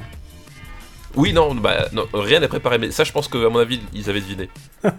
ça, je pense que voilà, ils ont deux trois indices quoi. On vous embrasse très fort et on vous remercie. Merci encore pour les listes. Euh, la, semaine prochaine, il y aura, des gros films la semaine prochaine. Je sais enfin la semaine prochaine, prochaine, le prochain épisode. On vous embrasse très fort et on vous dit à très très très bientôt. Ciao. Ciao tous, merci.